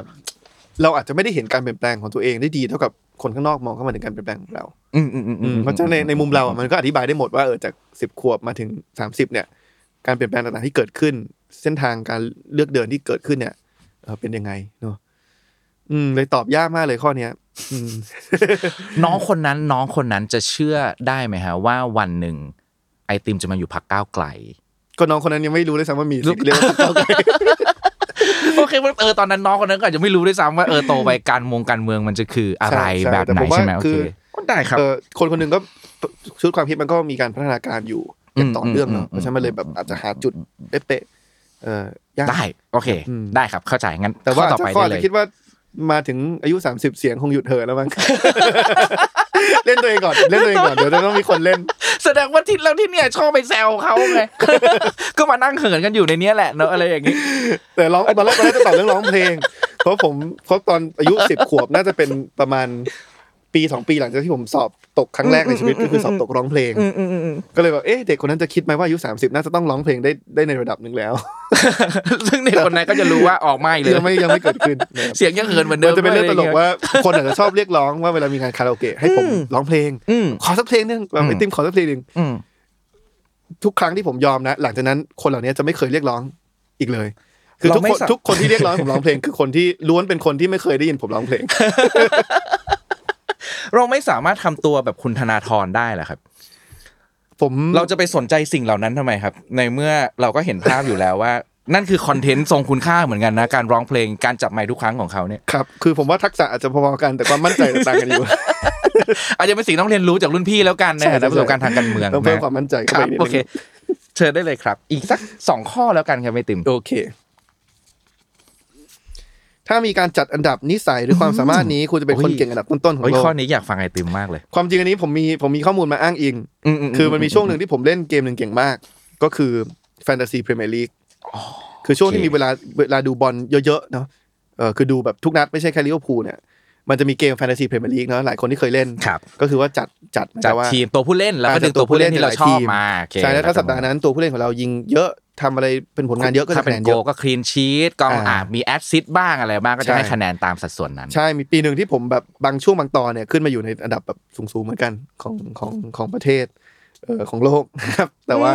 ช่วงหลังๆนี่ผลงานแย่ลงไปเยอะ เพราะว่าพอวุ่นๆแล้วแบบ บางบางสัปดาห์มันเปลี่ยนตัวไม่ทันเดดไลน์อ่าอ่าอ่าแล้วก็รู้สึกหงุดหงิดว่าเออไม่ทันก็เลยแบบเสียโอกาสไป อ่า ไปแต่เดี๋ถึยวงระดับสูงสุด อืม แต่ปีนี้ปีนี้ตั้งใจว่าจะกลับมาเอาจริงเอาจังมากขึ้นเดี๋ยวก่อนสินะกลับมาในปีนี้นะโอเค อันนี้คือเป้าหมายอย่างหนึ่งนะโอเคเป้าหมายที่อีต้กองความทำจริให้งอันได้นี้ที่ผมว่าผมก็ผมว่าผมก็ ไม่ไม่แย่นะ แล้วก็มีผลงานพิสูจน์ผ่าน The Matter ด้วย คือฟีฟ่าอ่าเคยมาเล่นเคยมาใช่แข่งที่ตอนนี่นั้นเคยทำสามานั่รคงอยู่ดีที่แล้วนี่เขาบอก ผมก็ไปขิงไว้เยอะ นอกนอกเออนอกกล้องแล้วเขาก็บอกว่าอะเดี๋ยวจัดคนที่เก่งที่สุดใน Matter มาแข่งโอเค ผมก็ก็ก็ก็ยอมรับคำท้าไปตอนนั้น วันนั้นคนที่เจอใครนะฮะคนที่ดวลด้วยโอ้จำชื่อเขาไม่ได้ต้องขออภัยด้วยอ่าได้เดี๋ยวผมใช่เดี๋ยวผมใช่ลองไปเช็คต้องดูย้อนไปดูสารคดีเดี๋ยวผมตอนนั้นต้องหาใช่ตัวละครตัวนั้นมาให้ได้ครับ ขอบคุณมากครับฟีฟ่าและ พรีเมียร์ลีกแฟนตาซีใช่นะครับข้อสุดท้ายของการจับฉลากครับโอเค ถ้าเอาความชอบความหลงไหลของตัวเองเป็นอาชีพได้ คุณอยากทำอะไรมากที่สุด ก็เหมือนเดิมครับ ไม่มีอะไรเปลี่ยนแปลง ก็อยากจะทำงานการเมืองนี่แหละครับอืมอันนี้คือค้นพบแล้วว่านี่คือสิ่งที่ชอบที่สุดในชีวิตของเราแล้วจริงๆใช่ไหมใช่แล้วเพราะก็ฉะนั้นณตอนนี้เราค้นพบว่าเราชอบอะไรในมันเราเรามันอาจจะไม่ใช่ไม่ไม่ใช่แค่ความชอบแต่ครับเรารู้สึกว่าเราอยากเห็นการเปลี่ยนแปลงอืมแล้วก็อืมการอืมอืมอืมทำให้เกิดการเปลี่ยนแปลงได้ดีที่สุด ก็คือการเข้ามาทำงานการเมืองขับเคลื่อนการเปลี่ยนแปลงผ่านกลไกการเมืองนะครับเพราะฉะนั้นก็ถ้าเอาความชอบความหลงไหลก็ก็โอเคก็เป็นอาชีพนี้ ถ้าเอาความเสถียรเสถียรภาพทางการเงิน ก็คงไม่มาก็คงไม่อันนี้โอเคคงไม่มาทำอาชีพนี้โอนะเคคขรัอบบคุณมากในโหลนั้นนะฮะอืมติมมันจะมีคำถามหนึ่งมันเขียนไว้ว่า แล้วเราเกิดมาเพื่ออะไรเป็นคำถามเชิงปรัชญาเหมือนกันเพราะฉะนั้นอันนี้ถ้าสมมุติว่าลองถามคำถามนี้คำตอบมันจะเป็นการเมืองเหมือนกันปะมาสร้างความเปลี่ยนแปลงแต่ละคนหอเกิดปมาเพื่ออะไรผมว่าผมว่าแตกต่างกันโอเค เออแต่เมื่อมีการเติด เมื่อเมื่อเมื่อมีการเกิดก็มีความตาย อืมอืมและการที่เราตระหนักอยู่เสมอว่าเวลาบนโลกนี้ของเรามีจำกัดเนี่ย ผมว่ามันคือการให้ความหมายกับชีวิตเรา เพราะถ้าเราเกิดมาในโลกที่ไม่มีความตาย เราเกิดมาในโลกที่เราใช้เวลาอยู่ในโลกใบนี้แบบครับ ไม่จำกัดเนี่ย ผมคิดว่าเป้าหมายในการใช้ชีวิตมันจะไม่เหมือนกันแหละมันจะแตกต่างออกไปอืมอืมอืมจินตนาการไม่ออกเลยลองจินตนาการดูครับ สมมติว่าวันนี้มีแถลงข่าวระดับโลกว่าต่อไปนี้จะไม่มีใครไม่มีแล้วเสียชีวิตแล้วเนี่ยอืม ผมว่าโลกเปลี่ยนไปเยอะ แต่การที่เรามีเวลาที่จำกัดบนโลกเนี้ยมันเลยทำให้เราต้องรีบหาความหมายของเรา แล้วก็ใช้เวลาอย่างคุ้มค่าที่สุดให้บรรลุความหมายนั้นอืมซึ่งความหมายของแต่ละคนก็อาจจะไม่เหมือนกัน ซึ่งตอนนี้ความหมายของไอติมคือการเมืองการสร้างความเปลี่ยนแปลง ใช่ก็คือเราใช่ไหมครับอันดับหนึ่งคิดว่าโลกนี้มันต้องไปต่อนะในวันที่ไม่มีเราอืมอืมอืมทำยังไงให้ไอ้ช่วงเวลาที่เรายังอยู่บนรถไฟขบวนนี้อะมันสร้างการเปลี่ยนแปลงได้ในระดับหนึ่งอืมแล้วก็ทำให้ผลลัพธ์ของมัน ยังคงสร้างประโยชน์ให้กับ คนที่อยู่บนโลกนี้หลังจากเราได้ ขอบคุณมากครับ สุดท้ายของรายการเป็นการปิดรายการครับ เราจะปิดรายการด้วยกัน ให้พูดสักสามเรื่องอืมที่คนอายุยังไม่ถึง30จะต้องเจออเราอยากบอกอะไรกับเขาบ้างสามเรื่องครับ ความจริงผมว่าก็ล้อไปตามเวลาผมเจอนักศึกษาเลยอืมครับเอ่อเรื่องที่หนึ่งเนี่ยเอ่อผมมักจะยกตัวอย่างเอ่อไอ้เรื่องเล่าที่มันสืบทอดมาจากอาจารย์ที่มหาวิทยาลัยที่สหรัฐเนอะครับก็คือไอ้เรื่องก้อนหินในโหลนะครับอะถ้าเล่าเต็มก็คือว่าเล่าได้เล่าได้อาจารย์เอ่อ จากสหรัฐเนี่ยเขามักจะหยิบเอ่อเนี่ยกระปุกหนึ่งขึ้นมาคล้ายๆอย่างเงี้ยแล้วก็ใส่ก้อนหินเข้าไป พอใส่ก้อนหินไปเรื่อยเขาก็ถามว่าอันนี้เต็มหรือยังนักศึกษาก็บอกเต็มแล้วเพราะว่าดูแล้วไม่น่าจะใส่ได้เพิ่มได้เขาก็ไปหยิบก้อนหินเล็ก ๆ มาแล้วก็เทเข้าไปในรูแล้วก็ถามว่าเต็มยังนักศึกษาก็เริ่มไหวตัวทันแล้วเออแล้วเขาก็หยิบทรายขึ้นมาเทจนจนจนจนจนครบ แล้วเขาก็บอกว่าไอ้จะเอ่อกระปุกแบบเนี้ยมันสะท้อนชีวิตของเรา ก้อนหินก้อนใหญ่ก็คือสิ่งที่สำคัญที่สุดในชีวิตเรานะครับ ก้อนหินก้อนเล็กก็คือสิ่งที่สำคัญ แต่อาจจะไม่ได้ที่สุดเอ่อขัดเอ่อใช้ชีวิตต่อได้ถึงแม้จะไม่มี ส่วนทรายก็คือแบบเหมือนกับของที่ไม่ได้สำคัญ แต่ว่ามันมามากินเวลาอืมการใช้ชีวิตของเรา แล้วเขาก็บอกว่าเนี่ยเห็นไหมว่าแม้ตอนที่กระปุกเนี้ยมีแค่ก้อนหินขนาดใหญ่อย่างเดียวอืมคุณก็รู้สึกว่ากระปุกนี้มันเต็มเต็ม ก็คือว่าตราบใดที่คุณมีสิ่งที่สำคัญที่สุดในชีวิตคุณเนี่ยชีวิตมันก็มันก็เต็มได้นะครับ และการจัดลำดับความสำคัญสำคัญมากสำคัญมาก เพราะว่าถ้าเราเททรายเข้าไปก่อน จะมันก้อนเต็มกหิระนปุกจะเนี่ใส่ยไม่ได้จะไม่มีพื้นที่กับก้อนหิน เพราะฉะนั้นอันนี้ข้อที่หนึ่งก็คือเรื่องการหาก้อนหินก้อนใหญ่ของคุณให้เจอ แล้วก็ให้เวลากับมันเต็มที่นะครับ ซึ่งอันนี้เป็นความท้าทายที่ครับคุณจะต้องเจอในยุค 20ถึง30 เพราะว่าช่วงก่อน 20เนี่ยถ้าอยู่ในสถานศึกษาคือตารางทุกอย่างมันถูกกำหนดโดยคนอื่นนะครับแต่ว่าพอ 20 ขึ้นไปก้าวเข้าสู่วัยทำงานเนี่ย คุณกำหนดตารางเวลาคุณเองเพราะฉะนั้นคุณจะจัดสรรเวลาให้กับก้อนหินขนาดใหญ่ของคุณได้อย่างไรเนี่ยเป็นโจทย์ที่ท้าทาย อย่างที่สองสำคัญมากคือ เอ่อสืบเนื่องกับที่เราคุยกันเรื่องความแตกต่างระหว่างรุ่น ก็คือว่าพอคนแต่ละรุ่นมันมีชุดความคิดแตกต่างกัน แต่มันต้องอยู่ร่วมกันเนี่ย ก็ฟังให้เยอะแต่ไม่ต้องเชื่อทั้งหมดนะครับก็คือเนี่ย ตอนนี้ก็คือฟังคนอายุสามสิบกว่ามันเนี่ยมันมามามาเหมือนกับมามาแชร์มาปรับทุกข์หรืออะไรเงี้ยก็ไม่รู้เออก็อะไรเงี้ยอืมฟังผมได้อืมแต่ไม่ต้องเชื่อทั้งหมด ไม่ต้องทำตามทั้งหมดเพราะว่าถ้าคุณทำตามทั้งหมด การเปลี่ยนแปลงในโลกนี้ก็จะไม่เกิดขึ้น ถ้าเราทำสิ่งทุกอย่างเหมือนกับสิ่งที่คนอายุมากกว่าเราทำเนี่ยการเปลี่ยนแปลงก็ไม่เกิดขึ้น เพราะฉะนั้นก็โอเคฟังไว้เป็นเป็นเคสตัดดี้แต่ไม่ต้องเชื่อทั้งหมดนะครับนี่คือไอเดียสำคัญของรายการผมเหมือนกันนะคือนี่แหละครับอ่าคือการโอเคเอาปัญหามาแชร์กัน แล้วก็อ่าอาจจะมีอาถ้าใครไปถึงขั้นแก้ปัญหาได้แล้ว ก็แชร์วิธีการแก้ปัญหากันแต่ ไม่ต้องหยิบเอาไปใช้ทั้งหมดจริงๆอะอืมอาจจะหยิบไปแค่เศษเสี้ยวเล็ก ๆ ของแต่ละคนไปใช่ก็ได้อะไรแบบนั้นใช่ขอบคุณมากนะครับข้อสุดท้ายครับส่วนอย่างสุดท้ายผมว่าสำคัญสุดก็คืออย่าพยายามเตือนตัวเองเสมอ ว่าอย่าเอาตัวเองไปเปรียบเทียบกับคนอื่น เพราะว่าเออหลายครั้งเนี่ยความเครียดของเราเนี่ยเกิดขึ้นจากการที่เราเอาตัวเองไปเปรียบเทียบกับคนอื่นใช่ใช่ใช่แล้วก็เอ่อนักวิจัยหลายคนก็บอกว่าอัตราโรคซึมเศร้าในกลุ่มคนรุ่นใหม่เนี่ยมันสูงขึ้นเพราะว่าพอมีโซเชียลมีเดียเนี่ยไอการเปรียบเทียบลักษณะแบบเนี้ยมันเกิดขึ้นเยอะขึ้น เกิดขึ้นง่ายขึ้น เพราะว่าเราแค่เปิด Facebook เปิดโซเชียลมีเดียเนี่ยก็เห็นชีวิตของคนอื่น และหลายครั้งเราจะรู้สึกว่าเอ้ยทำไมเพื่อนร่วมรุ่นเดียวกันทำไมอายุเท่ากันแต่ทำไมเขาประสบความสำเร็จจังเขาดูมีความสุขจังให้เราไม่ยังไม่อยู่ในจุดนั้น ซึ่งผมจะพูดเสมอว่าการเปรียบเทียบแบบเนี้ยเป็นการเปรียบเทียบที่ไม่ยุติธรรมกับตัวเอง เป็นการเปรียบเทียบที่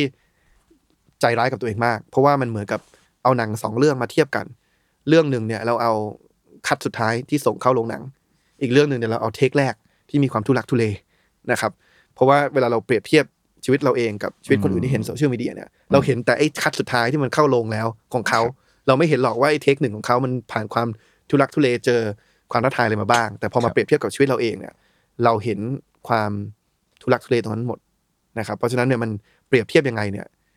มันเหมือนเนี่ยเหมือนเปรียบเทียบหนังสองเรื่องอะเรื่องหนึ่งเอาเอา final cut อีกเรื่องหนึงเอา take แรกยังไงมันไอหนังที่สองเนี่ยมันสู้หนังแรกไม่ได้อยู่แล้วนะครับเพราะฉะนั้นอันนี้คือเป็นการเปรียบเทียบที่ไม่ ใจร้ายกับตัวเองใจร้ายเออใจร้ายใจร้ายกับตัวเอง เข้าเอาไอติมพูดในแง่นี้ว่าการเปรียบเทียบแบบนี้ เป็นการเปรียบเทียบที่ใจร้ายกับตัวเอง แล้วโดยส่วนตัวเราปฏิบัติตามความเชื่อนี้ได้มากน้อยขนาดไหนครับ ก็ต้องเตือนตัวเองอยู่เสมอ คือมันมีอืมสัญชาตญาณมนุษย์เนอะมันบางอย่างมันอ่าหลีกเลี่ยงยาก แต่ผมครับว่ามันก็ต้องเอ่อทั้งเตือนตัวเองแล้วก็เนี่ยช่วยกันเตือนซึ่งกันและกัน ถ้าสมมติมันจะมีความรู้สึกมาแล้วเริ่มเปรียบเทียบแล้วให้เราต้องเตือนส่วนใหญ่ไอติมจะเปรียบเทียบตัวเองกับใคร บ้างครับ กลุ่มคนไหน ผมมักจะเปรียบเทียบตัวเองกับกับตัวเองเมื่อวานทำยังไงให้เราอืมเอ่อบรรลุเป้าหมายทำหลายๆอย่างได้ดีกว่าตัวเราเองเมื่อวานก็พออ่านะครับโอแล้วเคก็ใช่ไหมในเชิงตัวเลขถ้าเราพัฒนาตัวเองหนึ่งเปอร์เซ็นทุกวันเนี่ยภายในสามร้อยหกสิบห้าวัน เราจะพัฒนาตัวเองเพิ่มขึ้นสามสิบเจ็ดเท่า อืมอืมอืมอืมอย่างน้อยๆเท่านั้นก็พอใช่ไหมอันนั้นคือเปรียบเทียบกับตัวเองใช่ป่ะใช่ชวนคุยเพิ่มอีกแค่นิดเดียวเท่านั้นคืออไอ้เรื่องการเปรียบเทียบครับ เป็นอีกหนึ่งไอเดียของรายการนี้เหมือนกัน เพราะว่าผมมันจะเจอช่วงต้นๆอายุ 30 มันจะเจอภาวะแบบที่ไอติมบอกเป๊ะเลย มันคือการเปรียบเทียบ แต่ผมมาเข้าใจได้ว่าภาพของการทำงานแบบผมอะ content creatorเป็นพิธีกรเป็นอะไรเงี้ยมันเห็นภาพในการเปรียบเทียบได้ง่ายอืมคือมองไปที่ไหนเราก็เห็นว่าเฮ้ยทำไมคนนั้นเก่งจังทำไมคนนี้เก่งจังเฮ้ยทำไมคอนเทนต์นั้นแบบโคตรทรงคุณค่าเลยทำไมอันนั้นไวรัลจังเราจะเห็นเหล่านั้นตลอด แล้วมันเปรียบเทียบได้ง่ายอืมผมไม่ได้ในนักการเมืองมันจะมีภาพอะไรแบบนั้นได้เหมือนของพวกผมปะเพราะว่า ไม่รู้ถ้าในมองมุมในมองในมุมคนนอกอะไม่รู้ว่าจะเปรียบเทียบกันยังไง นักการเมืองเปรียบเทียบชีวิตและความสำเร็จกันได้บ้างไหมฮะคือผมคิดว่าท้ายสุดแล้วพรรคการเมือง แต่ละพรรคก็ต้องแข่งขันกันอืมและการแข่งขันเป็นเรื่องที่ดีครับ เพราะว่ามันคือการยิ่งแข่งขันกันเท่าไหร่ คนที่ได้ประโยชน์มากที่สุดก็คือประชาชนครับสมมติเราเห็นอีกพรรคหนึงโอ้ยเขามีนโยบายแก้อันนี้ดีจังเลยอืมอืมอืมถ้าเราคิดว่าเราทำไม่ดีกว่า เราก็ต้องกระตุ้นตัวเองให้คิดทางออกที่ดีกว่าครับเพราะฉะนั้นการแข่งขันเป็นเรื่องที่ดีอืมอืมเออแล้วผมคิดว่าเออ ในมุมเนี่ยในมุมคนการทำงานการเมืองแน่นอนในมุมหนึ่งคือเราแข่งกับพรรคการเมืองอืมว่าใครจะหาวิธีการแก้ปัญหาให้กับประชาชนได้ดีกว่ากันอืมอืมนะครับอืมอืมอีกมุมหนึ่งคือเราแข่งกับเวลาอืมเมื่อเราได้รับความไว้วางใจมาแล้วทำยังไงให้เราใช้เวลา 4 ปีให้คุ้มค่าที่สุดครับนะครับทุกวินาทีในสภา ทุกวินาทีที่เราได้รับความไว้วางใจในการเข้าไปบริหารประเทศและอย่างที่สามก็คือเราเรา แข่งขันกันบนพื้นฐานของประโยชน์ประชาชนและทุก 4 ปี คนที่ประเมินความสำเร็จของเราก็คือประชาชปนระชาชน เพราะฉะนั้นคุณไม่ต้องมาประเมินเลยว่า คือคือไม่ต้องมาประเมินกันเองอะว่าเอ๊ะอ่าเออพักนึกออกเราพักนั้นใครทำได้ดีกว่ากันอยู่เรื่อยๆทุก 4 ปีมันถูกประเมินอยู่แล้ว โดยคนที่มีอำนาจสูงสุดในประเทศนี้ แต่มันไม่มีภาพแบบนี้ใช่ไหมว่าหุยอยู่พักเดียวกันหุยทำไมรังสีมันโลมแบบ ไปแบบหุยทำไมถึงแบบดุดันขนาดนั้นทำไมถึงแบบดู ดูคมคายหรือดูอะไรไม่รู้นะผมแต่ละคนก็จะมีไม่เหมือนกัน เท่าวิภพก็แบบเอ้ยทำไมก็ดูโดดเด่นในโซนนี้แบบหุยใครอีกก็ไม่รู้อะที่แบบที่เราคุยกันว่าอายุอืมก้าวไกลมีแต่คนแบบนี้เต็มไปหมดเลยอืมในซีนการเมืองมีไหมอะไรแบบประมาณแบบนั้นไม่มีเลยคือใช่ปะผมดีนะคุณเท่าพิภพคุณรังสิมันต์ล้วนอยู่พรรคก้าวไกลเราเป้าหมายเดียวกันอยู่แล้วอืมเพราะฉะนั้นยิ่งเขาทำอะไรได้ดีเออดีนะเรายิ่คงรับรู้สึกยินดีไปด้วยอือือืมันกลับมาลิเวอร์พูลไงกลับมาลิเวอร์พูลไงว่าถามว่าซาลาห์มาเน่เนี่ยโอเคอาจจะมี ทะเลาะกันบ้างว่าเอ๊ะทำไมไม่ส่งลูกตอนนี้ทำไมไม่ทำอย่างนั้นแต่ท้ายสุดแล้วเนี่ยเวลาใครยิงเข้าอีกคนหนึ่งก็ไปยินดีด้วยตลอดมมมมันคือการที่เราโอเคร่วมกันขับเคลื่อนครับในภารกิจการเปลี่ยนแปลงนี้อืมอืมอืมนะผมไม่คิดว่าโอเคเฟอร์มิโนจะรู้สึกแย่ถ้าเกิดว่าใช่แวนไดค์สามารถป้องกันประตูได้อลิสันรู้สึกแย่โอเคถ้าเกิดว่าอืมซาลาห์ยิงได้ มันโอเคเราทำบทบาทหน้าที่ที่เราถนัด แต่ละคนถนัดไม่เหมือนกันครับนะครับอย่างผมว่าคุณเท่าพิภพคุณรังสิมันอืมถ้าตัวอย่างแบบนั้นเนี่ยก็มีทักษะที่แตกต่างกันครับนะครับเอ่อแต่ว่าก็สามารถขับเคลื่อนการเปลี่ยนแปลงของก้าวไกลไปได้อืมเอ่ออมด้วยอืมเช่นกัน แล้วก็ ทุกผมว่าพรรคการเมืองที่ดีต้องมีทั้งคุณคนแบบคุณรังสิมันและมีทั้งคนแบบคุณเท่าพิภพและอยู่ต้ในองพรรคมีการคเมืองนแบนั้บไอติมอยู่ในนั้นอ่าครับ เช่แล้วก็เดีช่วยกันขับเคลื่อน อืมอืมครับก็แต่อันนี้เมื่อกี้ชวนคุยวิชวนคุยเล่นๆเนอะไม่ได้เป็นประเด็นว่าเราจะไปทะเลาะกันหรือว่าอะไรกันแต่ผมเออ ผมนึกภาพบอกว่าเวลาผมอยู่ที่ไหนผมก็ยังมองเอ้ยเราใช่เราเป็นเพื่อนกันแหละแต่บางทีเชี่ยมันมึงเก่งจังวะมึงอายุแต่ใกแต่ล้อันนี้ๆกับอันนี้กูก็เนี่เป็ยนเรื่องทำไมปกมึงติที่เก่งเราจังวะเราเออเออของเราจะเป็นความรู้สึกแบบนั้นอืมอืมเอ่อเราพยายามคเรีบยนรู้จากแต่ละคนเนาะผมก็พยายามเรียนรู้จากเพื่อนร่วมงานตลอดเวลา แต่ละคนก็จะมีจุดเด่นที่ที่เออที่แตกต่างกันออกไป ใช่ใช่แต่ก็นั่นแหละฮะมีความรู้สึกแตกต่างแต่สุดท้ายก็ร่วมกันยินดีเวลามันประสบความสำเร็จ ร่วมกันปรับทุกข์ร้องไห้เลยก็ตามมั้งผิดหวังร่วมกันเวลาที่มันผิดพลาดหรือว่าไม่เป็นไปอย่างที่คิดเนาะครับถ้ากันวันนี้น่าจะประมาณนี้นะครับพี่ติ๋วได้ครับขอบคุณมากเลยนะครับขอบคุณมากครับขอบคุณครับสวัสดีครับ